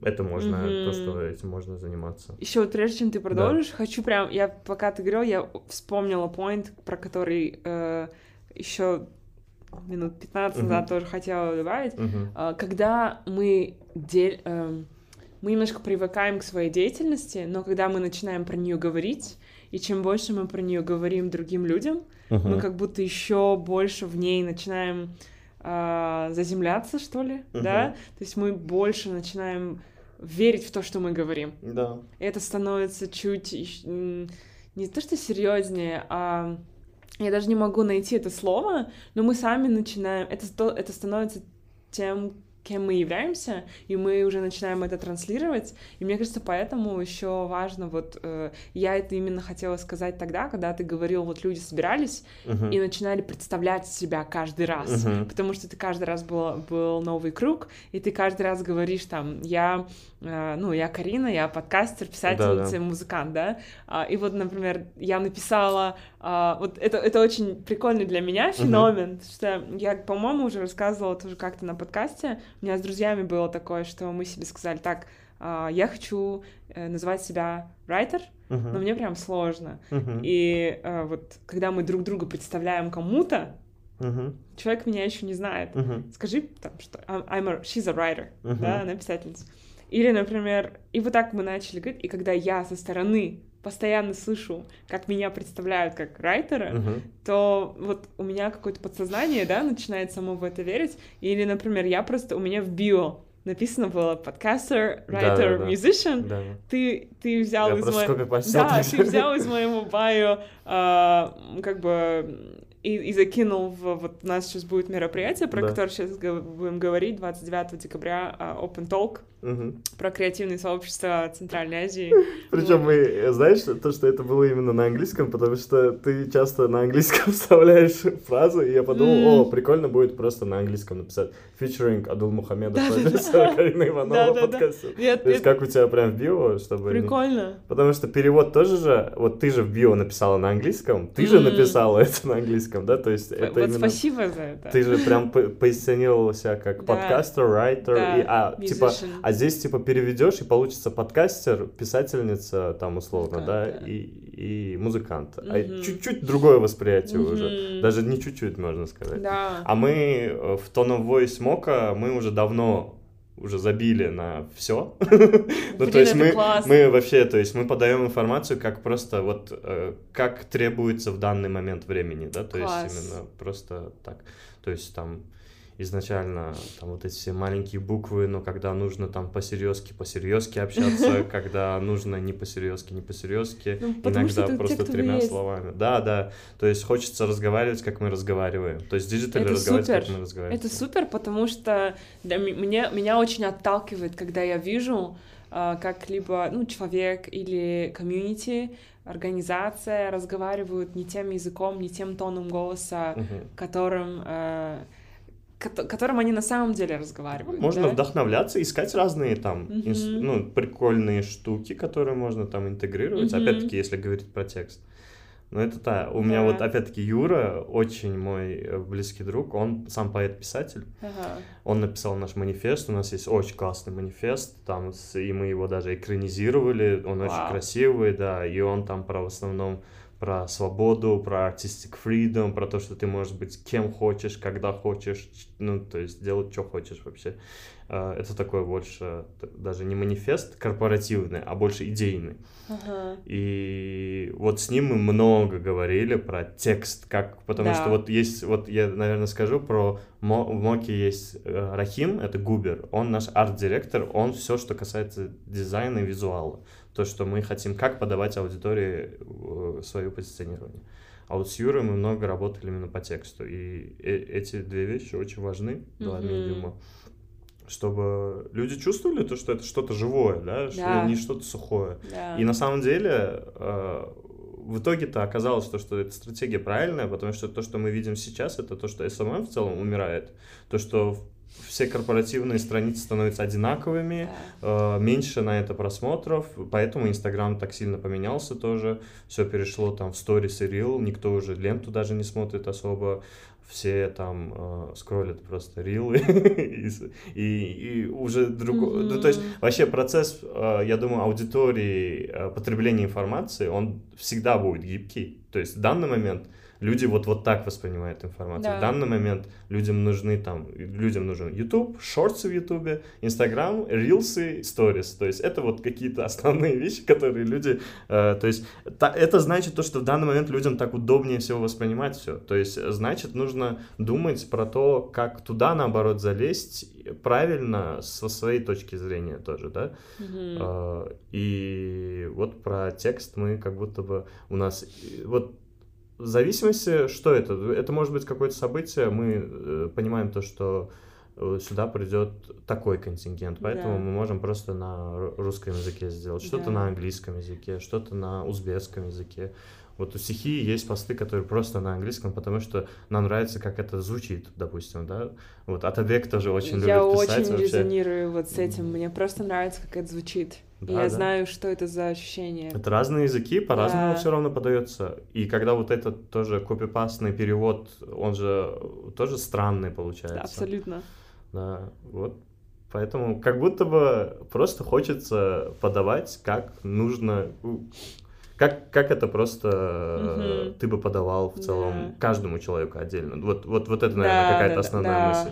Да. То есть мы ну, немножко про маркетинг заговорили, но глобально, то есть хочется подавать каждую информацию э, массе, так же, как и ты каждому из них бы по отдельности да. подал. Вот какая-то такая мысль. А для этого надо понимать э, людей, которые сидят за, угу. за, за, ну вот, телефоном, да, и да, потребляют да. этот контент, потому что это не, не просто anybody. Угу. Это да, какой-то да. конкретный человек, к которому ты обращаешься.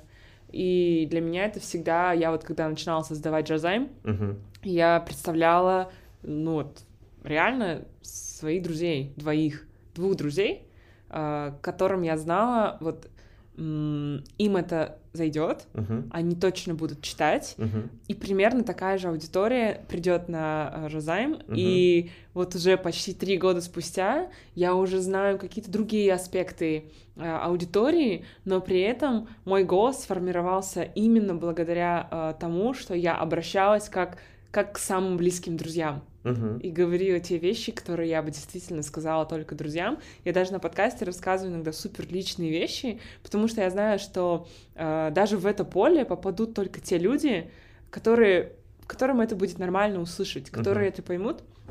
И в целом я всегда говорю, что это никогда не случайные разговоры, естественно, это никогда не ну как бы все каким-то образом э, vibrational, нежели it's not personal, it's vibrational, все. Все, все происходит уже нативно, то есть и аудитория, которая да. к тебе приходит, тоже уже, она нативно к тебе пришла, да. она не из-за того, что ты э, там запустила гениальный таргет или там вот, то, что там еще что-то сделала. Я не мы, запускала конечно, никогда, это... кстати. Да, мы или допустим, один раз, один раз. Мы, допустим, пробуем и пробуем до сих пор все вообще, да, угу. то есть, но опять-таки все это происходит через вот эту призму, то, что мы даже используя другие какие-то инструменты, все равно должны как-то вот со своими фишками делать. Угу. И в итоге пытаемся и до сих пор, да, до сих пор пытаемся сформировать, сформировать вот этот tone of voice, угу. который именно как, как звучит как of voice сообщества, да, да. то есть вот, то есть э, вот опять-таки возвращаясь к тексту, то есть это угу. вот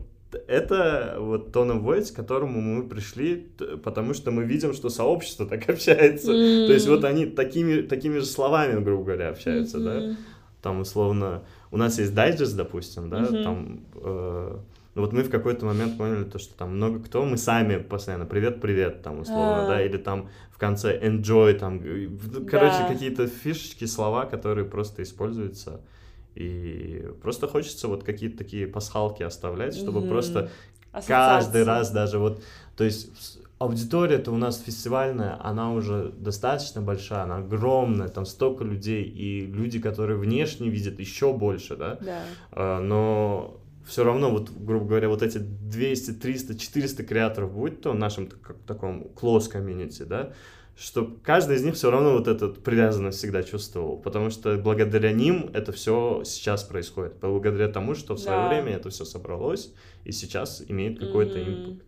И да. э, в этом году мы вообще а, еще одно осознание пришло, то что оказывается у нас комьюнити это уже не вот люди, которых мы собрали. Все, кто вообще как-то интерактирует, оказывается, с нашими проектами, да. уже считают, что они члены комьюнити. Потому что мне, мне там несколько раз писали, э, там, Адыл, здравствуйте, меня там зовут Мадина, я член сообщества МОК, а я не знаю, кто это даже. Mm. И я тогда такой, блин, люди yeah. просто уже думают, что они в сообществе, mm. потому что они были на каком-то мероприятии или там уже с кем-то из наших общались, то есть mm-hmm. они если Не уже... так, что ты посвящаешь там... Да, да, да, да, потому что обычно это как выглядит, там, условно, я или еще кто-то из команды там просто говорит, блин, будет хорошо, если ты добавишься там в телеграм-группу, у нас а, постоянно проходят там встречи и все такое, да.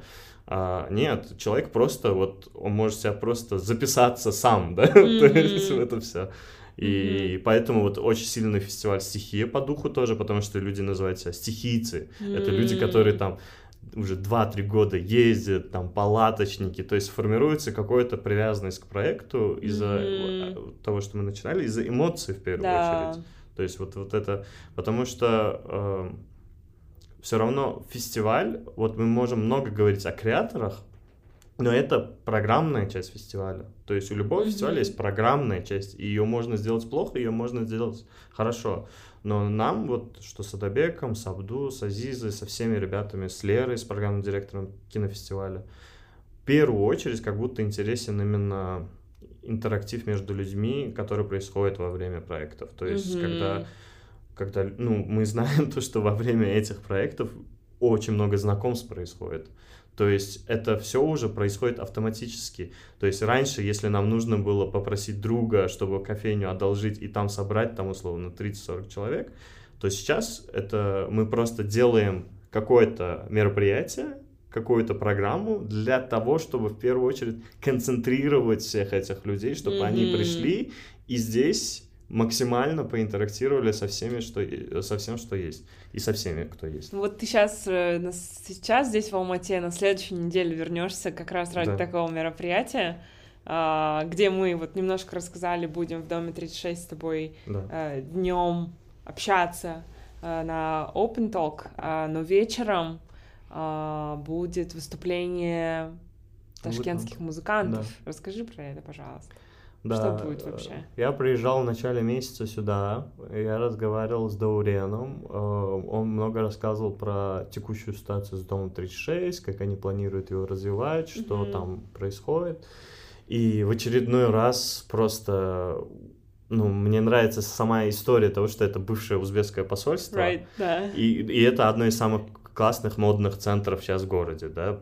да. У нас почему нету, допустим, такого? Знаешь, в, инстагр... в Инстаграме, да. когда ты хочешь указать локацию Дом 36, он до сих пор показывает посольство Узбекистана. Ну вот. А, вот опять-таки, не первый раз Тимура Карпова вспоминаю, он недавно мне сказал такую фразу, типа, Дом 36 — это вот бывшее узбекское посольство, в котором происходит больше культурных каких-то событий и проектов, чем в Ташкенте сейчас, да? Как это так произошло? А, и вот, э, мы с Дауреном зашли на трансформу на один из спектаклей, и я первый раз именно был на трансформе в доме, и очень понравилась локация, то, что вот э, она достаточно, mm-hmm. она не огромная, но она достаточно большая все равно. Здесь уже есть какие-то технические, как бы, техническое оснащение, которое позволяет, э, ну, без труда, в принципе, сделать какой-то проект. Э, вышли со спектакля, Даурен рассказал с каретой то, что вот, можно было бы сделать вот такое. Он сказал, да, да, давайте, типа, ну, сразу подключился, то, что можно mm-hmm. было бы, загорелся. А мы не фесты организовывать не умеем, поэтому мы сразу стали разгонять то, что вот, вот так можно было бы сразу там пятерых артистов разных привести, то, что можно было бы добавить open talk, можно было бы mm. плов привести, короче, сделать все mm-hmm. так прикольно, да. Да, Даурин не ожидал, что я скажу сразу в конце года. То есть я просто сказал, давайте просто до конца года сделаем. Ну, просто вот э, как будто бы сейчас... Я, я просто понимаю то, что вот будет Новый год, и сразу все свои текучки с января, там все мы со своими проектами больше будем тоже... Да даже не в Новый год, это всегда так, когда ты немножко растягиваешь имплементацию проекта, то это как будто ну, как будто уходит на второй да. план. Ну вот, но это этот, как его, эм, абсолютно противоположное то, что мы говорили до этого, когда нужно, наоборот, немножко подождать идеи пожить. Иногда, ну да, да. Но здесь больше было вот... Ну, ну как будто, опять-таки, мы же э, как продюсеры, опять-таки, посидели, подумали, это mm-hmm. имеет смысл делать да. или не имеет. Посоветовались там, опять-таки, здесь со знакомыми, в Ташкенте тоже узнали, там, артисты доступны, недоступны, когда поняли то, что в целом окей, все, запустились. И, как я говорил, у меня в основном переживание, чтобы люди были. То есть мы сейчас mm-hmm. этот первый проект делаем э, больше репутационным, и будем, ну, уже много кого позвали, и будем звать тоже много кого. Хотелось бы, чтобы, наверное, люди э, какие-то купили билеты и тоже пришли, чтобы была не только аудитория, которых мы позвали, которых мы знаем, да, да. а чтобы именно просто кому-то стало любопытно и тоже пришли. И это потому, что уже очень э, такая нативная, да, аудитория была бы. Вот, допустим, сделали ошибку и справились, потому что мы сделали какой-то анализ по ценовой категории, угу. и все в целом говорили, там, условно, 25-30 долларов это окей, угу. но, как мы поняли, то, что это не окей, потому что mm-hmm. вот опять-таки уже после даже запуска mm-hmm. начали советоваться с людьми, И уже начали говорить то, что не окей. Я даже будучи тут, уже вот второй день, э, ребята говорят то, что, ну, начали с ними разговаривать насчет каких-то моментов. И все, на самом деле нам это вообще не проблема, мы просто два раза меньше сделали цену. Mm. То есть мы просто разделили, потому что у нас калькуляция в целом там а, в первую очередь для того, чтобы там даже если минус какой-то будет, у нас есть как бы заложенный бюджет на то, чтобы мы это просто совершили, mm. потому что опять-таки хочется сделать какой-то нетворкинг. Mm-hmm. Ну, то есть хочется сделать именно обмен опытом. А, есть какие-то музыканты, которых мы хотим презентовать, но это тоже, мы понимаем, это молодые музыканты. Ну, условно, вот Сафо — это традиционный узбекский ансамбль. Он mm. легендарный. Там есть Таир Аскар, он вообще, ну, то есть он легенда. Э, э, по одну... Э, есть одна байка, то, что ему кто гитарист Пин Флойда подарил э, гитару один раз в Париже, потому что услышал, как он на своей дуэре играет. Ну, то есть, Вау. это очень крутой мужик. Он, к сожалению, болеет очень Вау. сильно, но мы с ним договорились, то, что он своих э, молодых протеже отправляет. И вот приедут как Вау. бы три человека с его ансамбля, они как бы его программу будут э, как бы музицировать. А потом будет две молодые певицы, это Амалия и Никина. Амалия, кстати, участвовала в Battle Lab здесь mm. два года назад, по-моему. Да, а Амалия, получается, она такая работает с пост-иронией, жанр сложно определить такой и электронный, и чуть-чуть даже хип-хоп, а, но можно сказать такой экспериментальный поп глобально. Mm.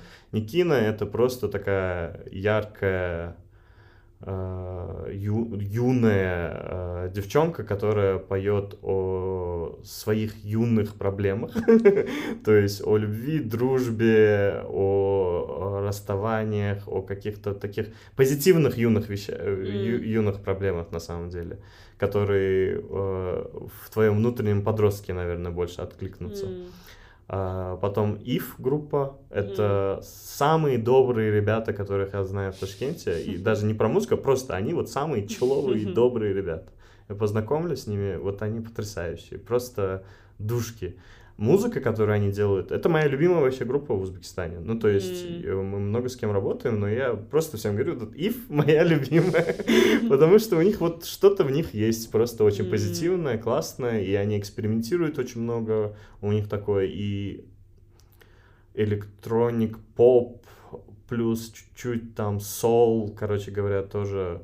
Вообще, если честно, с этими жанрами сейчас вообще не поймешь, кто чем mm-hmm. занимается. То есть, допустим, в Ташкенте очень много кто вот прям не позиционирует себя как какой-то, вот я в этом жанре да. двигаюсь, да, то есть все, в принципе, Мне кажется, у нас тоже да. какое-то такое полное смешение mm-hmm. сейчас происходит. Да, потому что много молодых артистов, понятное дело, они ищут все себя тоже, mm-hmm. ищут свой какой-то уникальный стиль, mm-hmm. из-за этого очень много кто пробует разные вообще mm. просто жанры. И наоборот, даже нравится, когда кто-то вот какой-то эксперимент в другом да. жанре выдаст, и такой, о, прикольно. Ну, кстати, ты сейчас uh, упомянул Lab. Да. Наргиз Шукенова была первой гостьей в этом году, о. а и ты этот год завершишь. Да, надеюсь, Наргиз вот тоже придет uh, до 9 Наргиз, да. Мы с ней списывались один раз насчет Малда Назара, я помню. Но в этом году, вот буквально там в начале месяца, Э, повезло познакомиться с Баужаном Шукеновым. Mm. С, он, получается, сам председатель фонда, вообще такой крутой мужик. Просто я ему вот рассказал вкратце, у меня есть вот этот двухминутный пич про МОК. Да, да, да. Я ему рассказал, и он просто 15 минут рассказывал. Просто вот видно, человек от души что-то рассказывает. Он про Наргиз рассказал, про то, что они делают, тоже рассказал. Было очень приятно. Uh-huh. А, закончу представление артистов, наверное. Да. А, получается, в конце идет проект DSL System, и это будет такой дебют. Они даже в Ташкенте не выступали. Wow. То есть они выступали вот когда НН недавно приезжали, но тогда это был такой больше трайл, а здесь будет прям мы вообще хотели просто Йозефа поставить. Йозеф как бы композитор, электронщик, который вот в Боли Руме, который мы организовывали вместе mm-hmm. с коллективом Sublimation, выступал. Он там, если там в Ютубе наберете, у него уже 400 тысяч просмотров на, на Боли Руме. То есть он э, активный, крутой электронщик, который делает ну, э, то есть выступает он в основном, наверное, сейчас с техно-музыкой, но мы знаем то, что он уникальный композитор вообще, и у него очень тонкое чувство атмосферы в музыке. И он, допустим, даже вот есть у нас такая наверное, одна из самых известных креаторок, это Саудат Исмаилова в Узбекистане. Mm-hmm. Вот недавно она снимала фильм в Узбекистане, и, Са, и Йозеф был, допустим, работал со звуком в ее фильме. Wow. То есть он ездил по Узбекистану, и она настолько ему тоже доверяет, то, что он просто вот э, они снимают фильм, а Йозефа задача просто записать звуки, как он считает нужным. Допустим, они снимают в Минарете, в пустыне, еще где-то. И Йозеф просто там лодку какую-то запишет, как она на воде там условно wow. болтается. То есть он вот, вот такой человек. Я обожаю sound recording вообще. Ну вот. А, у них есть лаборатория в Ташкенте, вот с Игнатом Лисуновским и Степой Варламовым, и они просто там экспериментируют очень много. И мы подумали, ну, давайте вы втроем тогда какой-то именно showcase уже вашей лаборатории уже сделать, mm-hmm. потому что они уже почти год там что-то делают, и им есть что сказать, им есть что там показать. Mm-hmm. Мне самому любопытно, что будет, потому что вот здесь я вообще описание жанров, то, здесь точно я не знаю. Wow, я сам не знаю, что там будет. Ну, то есть я, я в этом плане, видишь, э, очень большое доверие. Ну, то есть вот к Йозефу, допустим, очень большое доверие. Это такое Э, к ее вкусу, mm. к, к тому, что они хотят. То есть он здесь, в принципе, мы пытаемся продюсировать таким образом, чтобы вот этот artistic freedom был а, оставался, да, то есть мы говорим, вот, вот такой формат, вот такие mm-hmm. какие-то моменты, но глобально артисты должны сами прийти к тому, что они в данный момент хотят и в данном случае, да, учитывая все обстоятельства, mm-hmm. там условно рассказать, показать и так далее. Вот, вот такое будет, mm-hmm. вот такая музыкальная. Их в Алматы Класс, почти никто не знает. Жду. Йозефа, наверное, знает, потому что он электронная музыка. Сейчас электронная музыка же самая такая хайповая. Mm-hmm. А, да, ну, э, не ждите чего-то прям глобально супер уникального, там, большого, потому что это все все равно молодые люди. Uh, они все до сих пор пробуют свою музыку, mm-hmm. и, наверное, вот как раз-таки вот, вот это основной какой-то посыл, то, что вот мы даже, как сказать, мы, в принципе, не боимся, вот, uh, чтобы вы послушали наших узбекских музыкантов, они станут лучше через год, через абсолютно, два, они сейчас абсолютно. нам очень нравятся, и у них тоже есть какие-то моменты, которые они сами, допустим, они же все тоже музыканты, mm-hmm. там, максималисты, они хотят, чтобы максимально Конечно, там, да. и, и, но как-то так получилось, что, что вот у них есть уже опыт там выступлений на местных фестивалях, их зовут там на другие фестивали, так что mm-hmm. спокойно можно работать с этим. Супер. Я думаю, для, если сравнивать с казахскими музыкантами и узбекскими, в Казахстане побольше платформ продвижения. Mm все равно э, в Узбекистане практически таковых нету.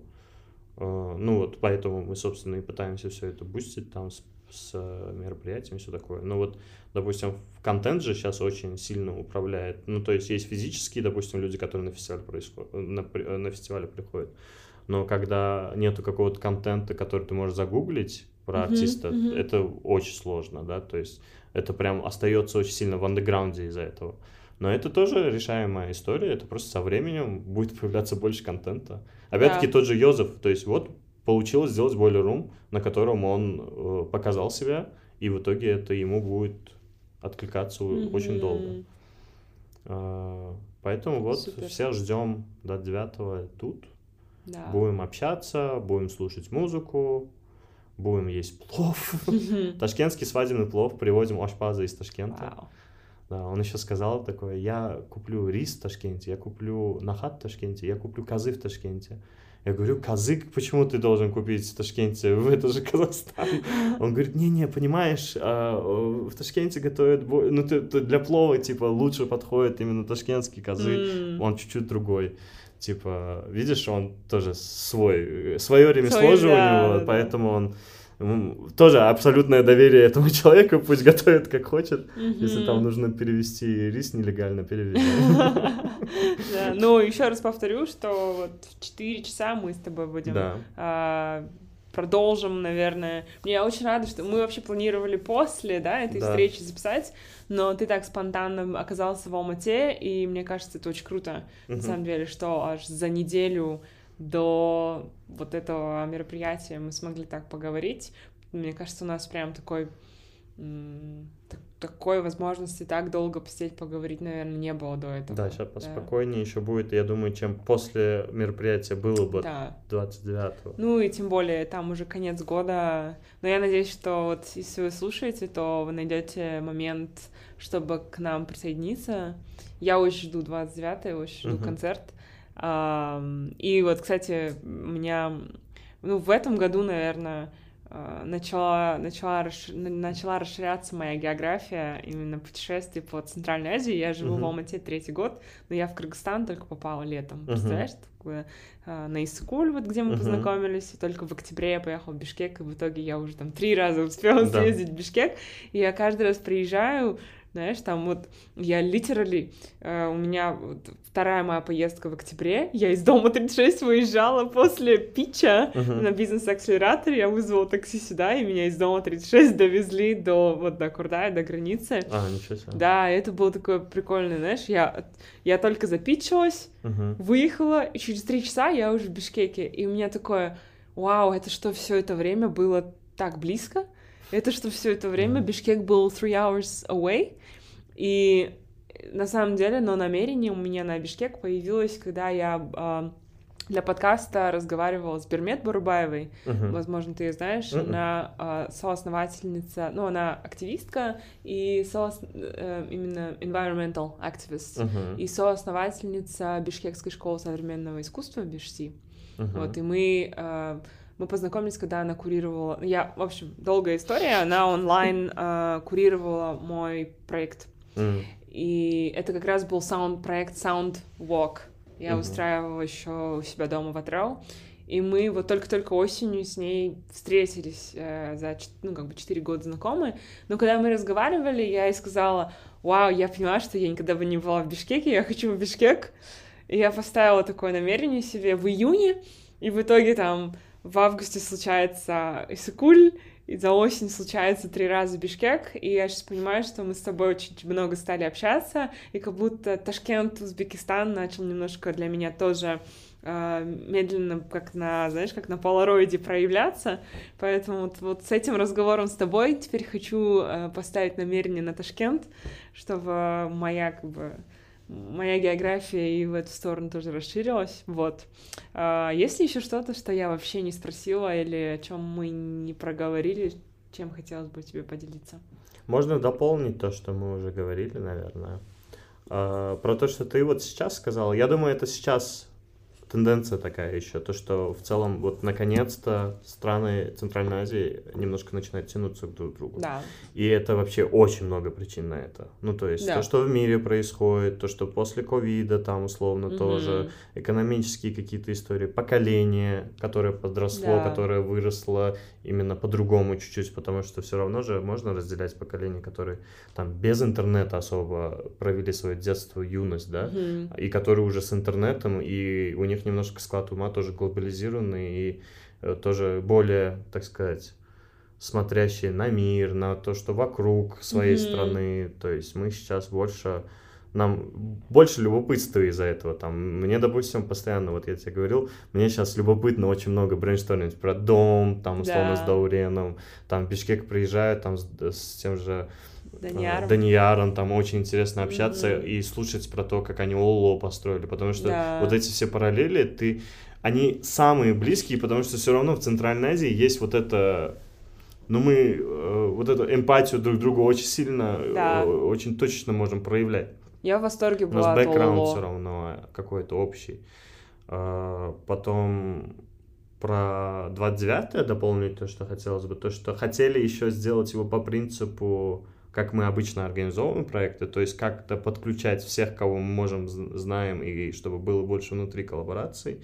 И поэтому так получилось то, что там условно у нас за техническую составляющую, там за свет, э, звук будет отвечать казак Индии, угу, которые Руслан. здесь клевые ребята, да. и мы знаем, что они клевые ребята, и мы сразу, Руслан, Арина. ты должен в этом участвовать. Угу. И он в этом участвует. Это то же самое по пространству коллаборации с домом, там, с трансформой. Угу. Э, даже есть государственная организация, к которой мы подключили, это вот э, бюро по развитию туризма в Алматы, Wow. визит Алматы. То есть там вообще вот Камила, замечательная женщина, я с ней поговорил, что можно было бы сделать там Мгм. условно для того, чтобы этот проект осуществить, чтобы вы просто как-то в партнерстве с вами.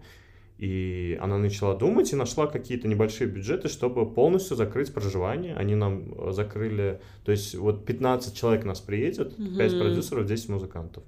Ну, не 5 продюсеров, там 3 продюсера, один фотограф и, и повар. А. То есть 15 человек, и 10 музыкантов. И 15 Мгм. человек нас селят в хороший отель здесь недалеко, я не помню название, но то есть это все вот Алматы, бюро туризма, визит Алматы сделал. А, вот это а, 98 Magazine, тоже Я- классные да. ребята, мы к ним обратились, давайте вы как медиа-партнер тоже будете, да, тоже подключились, и они будут снимать фильм. То есть, О. да, они сказали, вот у нас есть примеры, мы снимали разные, типа, выпуски, Да. мы, э, можно было бы вот тоже весь этот день заснять, Супер. как такой 20-минутный какой-то мини-документальный фильм. Я сказал, блин, пожалуйста, вообще, все, что хотите. М. А, у наших друзей открылся спикизи бар Икигай японской тематике, и мы их просто позвали, они будут ставить бар здесь. М. А, или кто еще? Ты. Кто еще? Да, то есть, опять-таки, хотелось не просто выйти и рассказывать, Да. а хотелось немножко с кем можно поговорить нормально, это все сделать.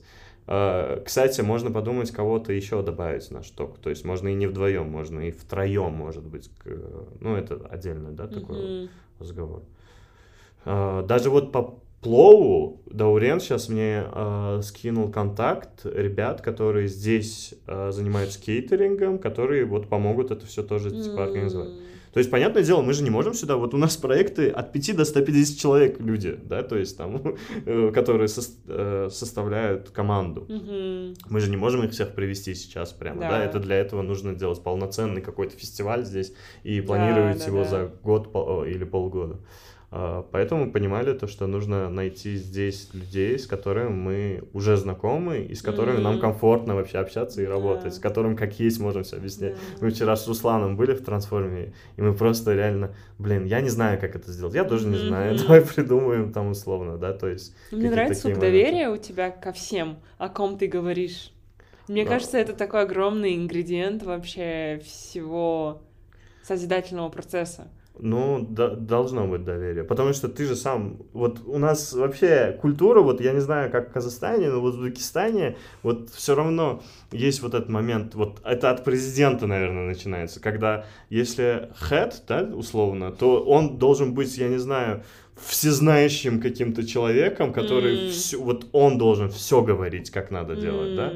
Хочется больше подходить. И, и также там семье, когда там отец, который все там типа всем заправляет, или там в любой организации директор или исполнительный директор, который там короче говоря, вот этот ходжаин, к которому все обращаются, и все, и все вопросы к нему, вплоть до Да. того, какую туалетную бумагу купить или ка- с кем нужно контракт заключить. И, короче говоря, это очень странно. Хочется уже больше горизонтальности. Да, потому что так это не работает. Это, пл- это, это плохая иерархия. Может быть, хорошая иерархия, но это плохая иерархия.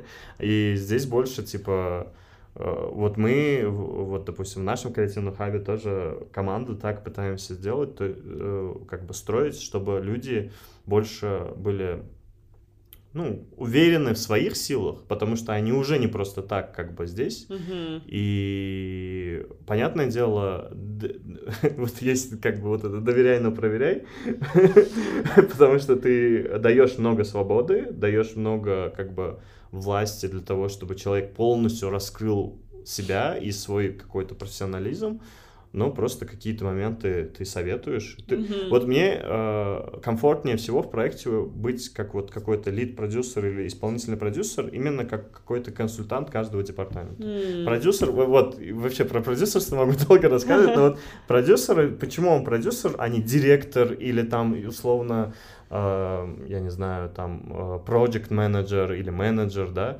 потому что мне кажется, у продюсера есть вот этот э, компонент, то, что он может лезть куда угодно еще, то, что он может не оставаться в иерархии вот наверху, он может как раз-таки с кем угодно внутри проекта М. поговорить в целом и понять, типа, может быть, еще здесь что-то делать. То есть глобально весь проект должен работать сам по себе, а ты как продюсер должен быть интегрирован по чуть-чуть везде, чтобы этот проект нормально собирался между собой. Мгм. И вот обычно мы видим в своей задачей вот так, mm-hmm. таким образом. Потому что всегда есть люди, которые круто это сделают и намного лучше, чем ты. И круто свет поставят, и mm-hmm. круто споют. Ты же не споешь сам.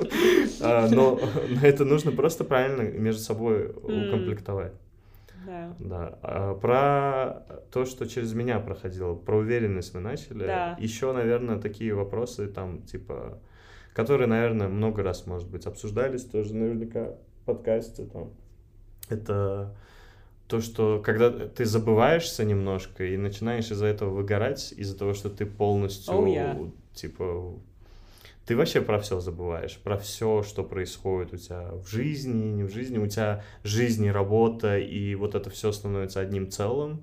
Когда ты особенно вообще в нашей индустрии, вот в креативной индустрии, из-за того, что ты настолько любишь, чем ты занимаешься, mm-hmm. и вообще в целом видишь, сколько людей вокруг тоже любят, чем ты занимаешься, ты просто забываешь то, что это типа как сказать, это не твоя личная жизнь, да, то есть это, да, это то, что тебе очень нравится, но это в том числе, у меня, допустим, до сих пор нет ответа на это, mm-hmm. потому что у меня это все настолько переплелось между собой, mm-hmm. это вопрос, который я до сих пор решаю, потому что у меня вот есть все, что я делаю, я как будто никогда не отключен от вот этого. Mm-hmm. Да, то я понимаю. То есть ты всегда думаешь, как сделать какую-то вот профдеформация, да, какая-то. А, и, наверное, это...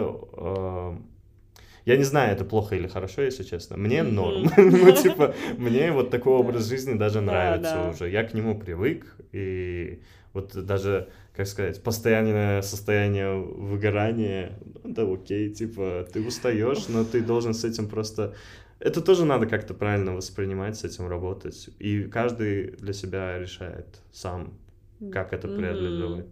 Да, ну это, наверное, потом э, про взаимоотношения с отдыхом тоже, mm потому что если мы мы так включены, включены, но нам все равно, я для себя поняла, что я все-таки наиболее эффективно во всем. Если я выспалась, если я отдохнула, я да. тоже хотел сказать, просто надо спать. Вот что не нужно отсекать, это сон хороший. Mm. Это как будто эссенция вообще, это основа, да, база. Да. И я просто такая, нет, э, если мне сейчас кажется, что я могу еще два часа над проектом посидеть, доделать, или все-таки я два часа должна поспать. Mm. Вот сейчас я уже буду выбирать поспать, потому что я знаю, что я буду гораздо эффективнее завтра да, работать это... во всем, во всех этих проектах. И да, это нужно воспринимать не с точки зрения совести, вот я сейчас не поработаю, да, да и не успею что-то, а ты, если ты профессионал, то ты должен и оценивать себя правильно, да. на, на свое состояние. Mm-hmm. То есть, если ты э, хуже физически в состоянии, то да. и ты работу тоже сделаешь Абсолютно. хуже. А, да. И, наверное, третий еще момент это давление. Ну, то есть, когда начинается вот это. Ну, когда ты. Вот ты представляешь, ты с столькими людьми работать начинаешь, и они же начинают тоже верить в это, и ты, и ты, и ты, получается, ты уже как будто бы должен продолжать это делать. И то есть у тебя нет пути назад. И потом начинается, ну то есть это давление, от, грубо говоря. Это не давление, которое они хотят это, чтобы оно было. Ты его Ответ... просто... Да, ответственность, вот это, да? Да, да, вот это, ага. да. То есть, да, наверное, правильно говорить давление, слэш отве- да. ответственность. Потому что и, начи... и оно начинает возрастаться. Чем дальше в лес, тем больше это становится, mm-hmm. потому что больше людей в этом всем завлечено, больше mm-hmm. организаций. Mm-hmm. В какой-то момент, блин, становится там я не знаю, куча организаций, как коммерческих, так и международных, с которыми вы партнеритесь, и ты всем должен что-то, да, то есть ты, ты же сам это все нарастил, там, договорился, да, договаривался, да, всем, вот, вот это 29 да, допустим, давайте просто сейчас, ну, нет пути назад, да, тоже, то есть теперь нужно это хорошо провести, но вот с вот этим тоже надо, наверное, правильно работать, то есть, да, понятно, есть эта ответственность, то есть это э, такая сложная уже штука. Mm-hmm. Ну, потому что она же тоже пора... То есть есть ответственность на работе, которая у тебя есть. У тебя есть ответственность в семье. Там mm-hmm. у меня, допустим, вот я вот Адул Мухамедов, у меня есть ответственность перед сообществом, перед моей командой, перед, э, там, условно, всеми стейкхолдерами от государства, коммерческих организаций, партнерами, потому что э, тоже с ними какие-то долгосрочные отношения э, вырабатываются, есть ответственность перед семьей, да, то есть есть ответственность перед друзьями, и че, чем ты э, больше это, этим всем занимаешься, ответственности становится и давление больше, и это все перетекает, это все может перетечь в какое-то выгорание, потому что ты уже в какой-то стрессе начинаешь находиться. Mm-hmm. Но глобально это тоже то, с чем нужно уметь, наверное, маневрировать правильно и воспринимать это тоже правильно. Mm-hmm. И я могу сказать точно то, что в самые стрессовые, самые такие супер ответственные и с таким самым большим давлением моменты получалось, э, наоборот, выжить из этого какой-то максимум и даже лучше mm. получалось, да, то есть, э, то есть, может быть, даже как-то так получилось, то, что начальное вот это, э, начальный период всего формирования МОК, конечно, все это было сложно, все это было стрессово, но если бы это не было именно так, то оно бы не было, как оно есть сейчас. Потому mm-hmm, что это... Да. Ну, то есть, одну стихию организовать в пустыне, это, блин, Атабек посидел. ну, то есть, очень много стресса. Mm-hmm. А, но, как бы, из-за вот этого, как сказать ты настолько сильно переживаешь за то, чтобы это все было в итоге хорошо, из-за того, что да. ты настолько уже чувствуешь вот эту ответственность давления, потому что ты как как организация, как человек уже стольких людей в это все да. как привлек, и из-за этого ты уже как бы хочешь не хочешь должен mm. выдавать что-то. Мне кажется, это как раз и показывает, что you care, то есть тебе не все равно. Да, да, да. Потому что если бы тебе было все да. равно, то ты бы и не парился, и ты бы не ощущал этого И получилось давления. бы хуже намного. Да. Сухо получилось да. бы. Но при этом, когда мы действительно вкладываем себя э, и свои эмоции, свое желание сделать лучше, э, и стараемся принести людям максимально вот этот тот результат, который у нас в видении, да, своем uh-huh. максимально близко есть, то, мне кажется, в конечном счете люди именно это чувствуют, когда они взаимодействуют uh-huh. с нашими эм, эм, с нашим творчеством, с результатами нашей работы, да, то есть люди считывают э, то, то состояние, в котором мы это создавали, и то состояние, и то состояние, которое мы хотели этим передать. В общем, поэтому... Особенно в каком-то... Да. Когда молодые люди что-то делают. Ну, то есть, особенно тогда, потому что, ну, у нас, вот в Ташкенте есть такое, то, что люди приходят и вот разного качества, конечно, все, да, до сих пор, mm-hmm. да, в креативных индустриях, в арт-индустрии, но как будто бы есть вот мы то, что пытаемся создать, это супер нетоксичное сообщество. Потому что, mm-hmm. конечно, покритиковать все что угодно же можно. Да. Но лучше это сделать, ну, это тоже можно сделать правильно, дать классный фидбэк, покритиковать тоже напрямую классно. И то, что мы в сообществе вообще пытаемся пропагандировать, это то, что все могут сказать что угодно, кому угодно, друг другу, и нормально отфидбэчить, и это наоборот хорошо. И э, Э, даже если кому-то что-то не нравится, это не значит то, что... Просто, вот, кстати, вот важный момент, когда формируешь сообщество, очень важный вот этот момент нетоксичности. Да. Потому что вот то, что мы видели до того, до этого в Ташкенте, как будто бы было вот это разделение каких-то поколений, разделение mm. каких-то мини-сообществ, то, что друг с другом они там то ли не разговаривают, то ли mm. еще что-то, да. Mm-hmm. Вот, вот это я вообще не переношу. Вот прям, yeah. вот когда у нас, вот ребята в команде тоже знают, я мало за что могу там поругать, там условно, или там, я вообще не злюсь особо. Ну, могу, конечно, но там типа особенно просто раздражает, когда начинают какие-то нелепые вещи просто друг о друге говорить. И mm. вот, вот, это, вот это, конечно, уже неправильно. Потому что всегда нужно ставить себя на чужое место. Короче, все вот эти basic вещи нужно не забывать про то, что э, как бы есть там то, что ты делаешь, и есть то, что все люди нормальные, да, со своими жизнями, и у всех как бы свой путь. И вот сейчас, наверное, такое состояние, то, что хочется просто всегда входить в положение. Даже если вот какой-то идиот-чиновник что-то даже что-то говорит, и мы пытаемся понять, вот почему так получилось, вот mm-hmm. почему он вот, вот, вот, вот это сейчас сказал. Mm-hmm. Или там э, то же самое, почему там такая дурацкая выставка, почему такая хорошая выставка, mm-hmm. почему эти друг с другом не разговаривают, там э, за спиной постоянно э, нагнетают там типа друг, друг про друга какие-то фидбэки, это очень странно. Поэтому mm-hmm. и вот это и как будто бы это дало Compassion свои плоды. Да, дало свои плоды, то что члены сообщества должны чувствовать себя хорошо в этой всей атмосфере. И в итоге, из-за того, что они же как амбассадоры действуют, да, в итоге, да. когда уже тысячи людей в проекте там э, задействованы, когда и гости, и э, команды, и все такое, то они в целом это тоже чувствуют, потому что все равно, все равно вот это ну, это культура, задает да, культуру общения, да. друг взаимодействия друг с да, другом. Да, да. Угу. И мы делали исследование в этом году после двух фестивалей, после Сихи и после Мокфеста, угу. то, что людям больше всего нравится.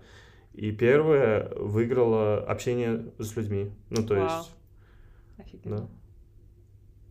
То есть это, наверное, то, что мы культивируем, да, то есть вот это взаимодействие друг с другом здоровое, э, потому что, ну, если сидишь, э, как-то не не проявляешь какое-то любопытство или там условно просто не, не общаешься с друг с другом, то, наверное, не получится как-то себя сейчас построить правильно, что ли, да, какой-то проект. Именно, я, я именно с профессиональной точки зрения. Все равно сейчас, mm-hmm. э, ну, сложно, короче, просто не разговаривая ни с кем, не интерактируя ни с кем, да. создать арт-форм какой-то все равно. Ну, то есть все равно это все рефлексия на общение с кем-то, на то, что ты видишь. Вот то, что ты говоришь, я думаю, тебе супер полезно, опять-таки, это было то, что в Бишкеке там да. вообще с кучей людей разными познакомилась. Но не у всех есть возможности, да, то есть постоянно там куда-то ездить или там даже из-за своей постоянной работы с кем-то общаться. Да. Но как будто бы, если хочется что-то прям, to, ну, if you want to create something, mm-hmm. то ты должен сначала поискать, а потом уже там условно прийти к чему-то. Если есть проблемы, опять-таки, есть гении, которые там и без этого там mm-hmm. как-то сами понимают, что им mm-hmm. нужно делать. То есть как-то так. Да. Ну вот про ответственность и давление хотела сказать. Его очень много mm-hmm. стало. Ну, я надеюсь, что как-то это будет ощущаться. Ну, то есть ты, ты же, ты же тоже, э, ну, ты очень много про свой рост сказал, и оно даже, вот эта ответственность, она растет прям пропорционально твоему какому-то, твоей, прямо пропорционально твоей способности выдерживать э, масштаб этой ответственности. И, и я хочу верить то, что для всех ребят вокруг да. тоже на самом деле, потому что, а, да, ну, типа, я сейчас говорю тоже. про себя, но люди, которые они потрясающие, то есть они mm-hmm. через такие стрессоустойчивые ситуации, mm-hmm. столько я выгораний уже видел, столько всего на самом деле я уже видел между людьми, то есть это они проходили через это, и это их безусловно делало как как, как сказать, как вот как индивидуумов еще круче, mm. осознаннее, mm. да, то есть Потому что мы же тоже все молодые люди, и мы все, по сути дела, плюс-минус все ровесники. Mm. То есть у нас там сообщество, ну сейчас-то там от 15 лет до 40, но глобально все равно, типа, это вот такой промежуток от 20 до 30, mm. костяк, да? И у всех одинаковые вот проблемы какие-то, то, что они хотят от жизни. И когда, вот возвращаясь к общему подвигу вот этому, да, все через это проходит, и все пытаются я помню, ну то есть и до сих пор так, все пытаются понять, как они вообще себя в этом всем ощущают. Mm-hmm. То есть э, там условно кто, ну, наверное, понимают, кто они есть вообще в целом из-за этого. Mm-hmm. Потом, и мы видим тоже, кто есть кто тоже. Потому что кто-то выдерживает, кто-то не выдерживает, mm-hmm. и, и that's okay тоже, that's потому okay, что да. работа сложная, особенно опять-таки, какое-то культурное продюсирование, потому что когда ты работаешь в индустрии, которая, которая вот, я всем обещаю в основном то, что индустрия будет развитая, да, то есть я больше говорю то, что вот она, это хорошее время сейчас, чтобы что-то делать, да, потому что вы начинать. свои как бы плоды работы увидите через несколько лет уже совсем скоро, потому что сейчас это вообще hot topic. Мы очень много говорили даже на подкасте вот в том году про то, что, ну, а, а, находиться у истоков чего-то. И mm-hmm. пусть ты не всегда сразу видишь какой-то импакт какой-то быстрый, да, mm-hmm. но ты знаешь, что делаешь это не только для себя и какого-то самого ближайшего окружения именно во времени и пространстве, не только для современников, mm-hmm. но и куда-то дальше смотришь в целом. О, я, мне кажется, нам нужен парту вообще. это. Я это... я сказала, я могу хоть пять часов да, говорить. Вот давай, давай намеримся на парту, может, уже в Ташкенте, в ваших Хорошо. пространствах. А сегодня мне очень нравится, как вот мы сейчас с тобой зашли во фласк, и нам дали вот а, стаканы, на которых стикеры, угу. и а, у тебя и ты только вот проговорил, что да, я вот вообще все время в доме, и я уже здесь постоянно, и тебе попался стикер, э, на котором написано «Сенің үйің өзің бар жерде», то есть твой дом там, где ты есть. И да. это очень круто, что, по сути, ну и дом 36 для меня стал вторым домом, на самом деле, uh-huh. за, особенно за последний год. И мы вроде бы сейчас... Э, и прикольно еще, я последние все подкасты почти записывала либо у себя дома, либо у гостей дома. Uh-huh. Но сейчас мы в доме 36, и это вроде бы не наш дом, но uh-huh. как будто вот на данный момент этого, вот на, на эту секунду Ты просто это всех наш узбеков дом. здесь записывай, это же узбекское посольство здесь логичнее всего. Да. Вау. Ну, слушай, спасибо тебе большое. Это прям такой breathtaking разговор, супер динамичный. И спасибо, что ты поделился этим опытом. Мне кажется, очень, это очень ценно для меня было услышать. Uh, и очень мотивирующе, честно, потому что я иногда, иногда я задаюсь вопросом действительно, а зачем, да, а как долго я могу делать еще какие-то вещи, но понимаю, что это классное напоминание, что это не только про меня иногда, это не только про хочу я или не хочу, иногда ну, we're being called to do something, да, то есть у нас, у нас есть какой-то зов что-то сделать, и мы, и мы просто отвечаем uh-huh. на этот зов и, и делаем. И... Блин, Карина, давай ты, не будем ты, начинать. Ты, мне кажется, потрясающий вообще подкастер, потому что я, я, я вот, э, вот мы поговорили, и ты вот каждый раз все равно мне нравится слушать, как ты на то, что я говорю, рефлексируешь. Mm. То есть это вот признак очень хорошего подкастера. Ну, у тебя как будто вот ты отключаешь свое эго и немножко хочешь о мировом вообще, да, типа с мировой точки зрения, типа. Mm. И это очень так. Угу. Мне полезно, допустим. Спасибо. Мне прям очень полезно было. Спасибо тебе большое. Ну, спасибо, спасибо. Вау. Ну, я хочу перейти к последней части. У тебя еще есть а, таск. И это очень такой момент. Я думаю, что ты будешь завершающим гостем этого года. Uh-huh. Uh, which is amazing. Uh, но uh, как бы твой вопрос uh, уже полетит в следующий год. Да. Но вот uh, тебе хочу вопрос задать. Uh, от э, Зарины. Зарина, соосновательница mm-hmm. Салем, uh-huh. клуба разговорного казахского языка, но они как бы являются также культурным uh-huh. центром.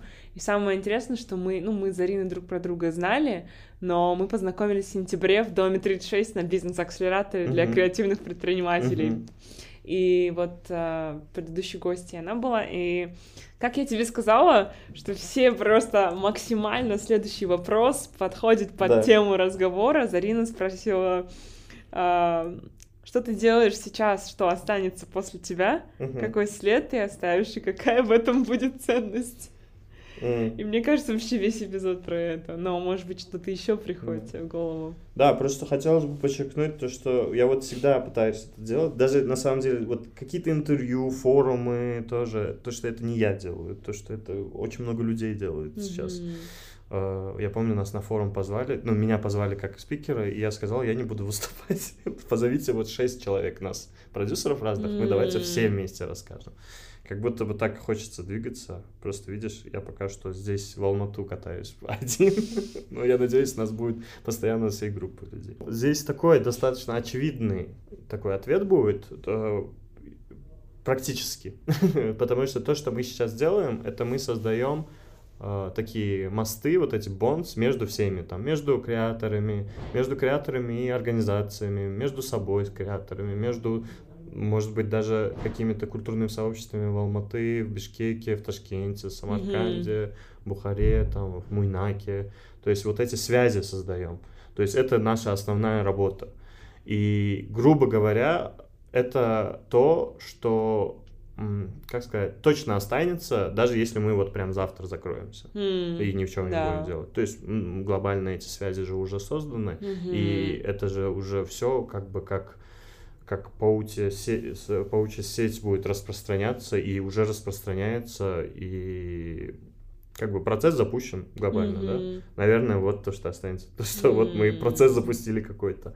И опять-таки э, не только я промок, а вообще как будто бы в очень хороший тайминг все сложились, то есть сколько, сколько вообще импакта сделал 139 Documentary Centers вместе с Тимуром Карповым, сколько сделали очень многие креаторы и предприниматели в Ташкенте в данный момент, да, то есть они все поняли то, что именно сейчас хорошее время немножко немножко позаниматься развитием как раз таки, да, то, что сейчас можно вложить очень много своих личных ресурсов любых, да, причем ресурсов и опыта, и знаний для вот этого общего обмена и в развитии, потому что все в какой-то момент увидели какую-то перспективу, uh-huh. потому что как будто бы до этого было очень пессимистично все, а в какой-то момент нужно было какой-то вот, вот этот, а, какой-то просто общий, общее понимание ситуации, mm. чтобы всем подключиться в этот тайминг. Поэтому вот mm. какой-то такой ответ. Класс. Ну, мне, да, нужно? Да, тоже, какой да? от тебя будет вопрос? Ну, так. В следующий год. Угу. Хм. Mm-hmm.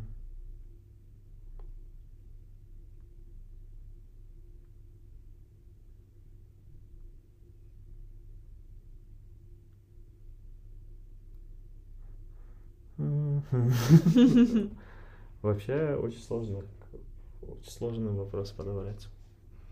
Эх, знал бы я про эту фишку до этого, я бы подумал. Никто, наверное. ты знаешь, что никто не знает никогда, хотя а, даже слушают да. эпизоды, но Забываю, не слушают да. именно эпизод э, перед собой, угу. и поэтому mm. не слышат вопрос. Угу. Может быть, что-то, что из разговора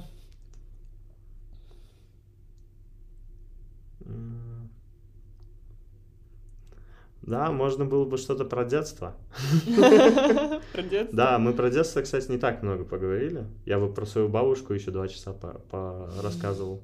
Да, ты только про книги успел сказать. Да, да. Эм, ну, наверное, вот хотелось бы спросить, вот э, привет там, условно, будущий гость, э, что нет, дай подумать. Хорошо. Да. Ну, кстати, этот вопрос я как бы передаю гостю, гостям, угу. но еще я всегда комьюнити приглашаю порефлексировать на письме. Угу. А, то есть, если вы сейчас слушаете, то а, как только у вас будет рядом блокнот и ручка, то я приглашаю вас просто ответить на этот вопрос угу. каждый раз. Вот и как бы у гостей есть, а у, у слушателей есть возможность дважды, да, порефлексировать над каждым вопросом, когда uh-huh. он задается, uh-huh. и в следующий раз, когда я снова проговариваю его гостю, да, uh-huh. вот. Поэтому это гостю и комьюнити также, Жозайм комьюнити. Uh, вот у наш, нашей организации есть uh, такие два главных принципа, вокруг которых, ну, у нас и в манифесте об этом очень много, mm-hmm. про любовь и свободу. Mm-hmm. Ну, то есть у нас глобально, типа, мы, по, по сути дела, такие, продвигаем любовь и свободу в, в, в любом виде. Кстати, у, когда я с Даниаром разговаривал, у него похожая такая mm-hmm. тоже история. Про любовь точ, точно. А, вот если... А, нужно сформулировать какие-то два главных, э, это даже не принципа, а слово, форму и, и так далее, да, то, то какие два вы бы выбрали? Наверное, вот такой вопрос гостю. Mm. То есть вот... Э, Свой собственный манифест? Да, да, да. Два слова для, для да, вокруг которого да? для вокруг которого бы mm. написался манифест, да, условно. Uh. Вот такой вопрос. Вау. Ну, мне аж самой захотелось пописать. На самом деле, э, я всегда стараюсь э, писать после каждого э, разговора, эпизода. И мне кажется, это очень такой end of the year тоже вопрос. Когда прежде чем входить в Новый год, мы немножко все равно можно любить, можно не любить фразу итоги года, но ты все равно проводишь какую-то рефлексию. И... Да, зачем-то же этот календарь есть. И вот заходишь в Новый год э, и с каким-то чуть-чуть новым пониманием себя, новым взглядом на себя, на мир, на людей. Я снова под... делаю да, рефлексию, да. Я реально, я иногда реально забываю, У тебя это, я... это твоя профдеформация, да. Да, я просто, это, это какая-то естественная, потому что мы, я же помогаю студентам, в том числе, да, писать эссе, да, и это conclusion всегда. Да, и. Я, всегда, я всегда говорю, я понял, или I realized, it dawned on me, uh, suddenly, там, it hit me, то есть мы все равно подводим какому-то э, итогу. Uh-huh. И, но давай больше я не буду говорить. Э, очень было приятно, реально, реально очень приятно с тобой всегда разговаривать. Да, я надеюсь, было нормально. Было очень классно. И у меня какое-то было ощущение, знаешь, продолжением. Вот я помню, мы в последний вечер на Исыкуле у нас был эм, bonfire, uh-huh. где мы там пели, да. но перед тем, как мы туда пошли, мы с тобой чуть-чуть сами на качельке посидели, да, помнишь. У, у воды. Так классно тогда, как будто законнектились и поговорили. И вот сейчас как будто такое классное какое-то закругление вот того разговора, который начался, и uh-huh. там уже и про Нью-Йорк мы тоже тогда говорили, я да, помню. Да. И вот больше не буду говорить, буду ждать продолжения парту разговора с тобой, может быть, через какое-то время. Надеюсь, в Ташкенте. Да? И uh, to wrap up, я завершаю, вот ты не знаешь этого слова точно, uh, я придумала слово, uh, которое объединяет, uh, ну вот, Жазайм название, да, uh-huh. и uh, Amen. Это mm. Жазаймен. Mm. А, и это да, такое... кстати, придумывать новые слова — это тогда отдельный такой моментик. прикольно. Да, и «жазаймен» означает а, пусть все, что было сказано как бы вот в пространстве mm-hmm. Жазайма, да, все намерения, все какие-то планы, все aspirations, мечты и так далее, они реализовываются наилучшим образом. Э, пусть все получается, и вот действительно легко, приятно, и наилучшим образом на все, что ты сказал, э, на все твои проекты, на все твои дела, мечты. Жазаймен. Жазаймен, да. Спасибо, Удул. Да.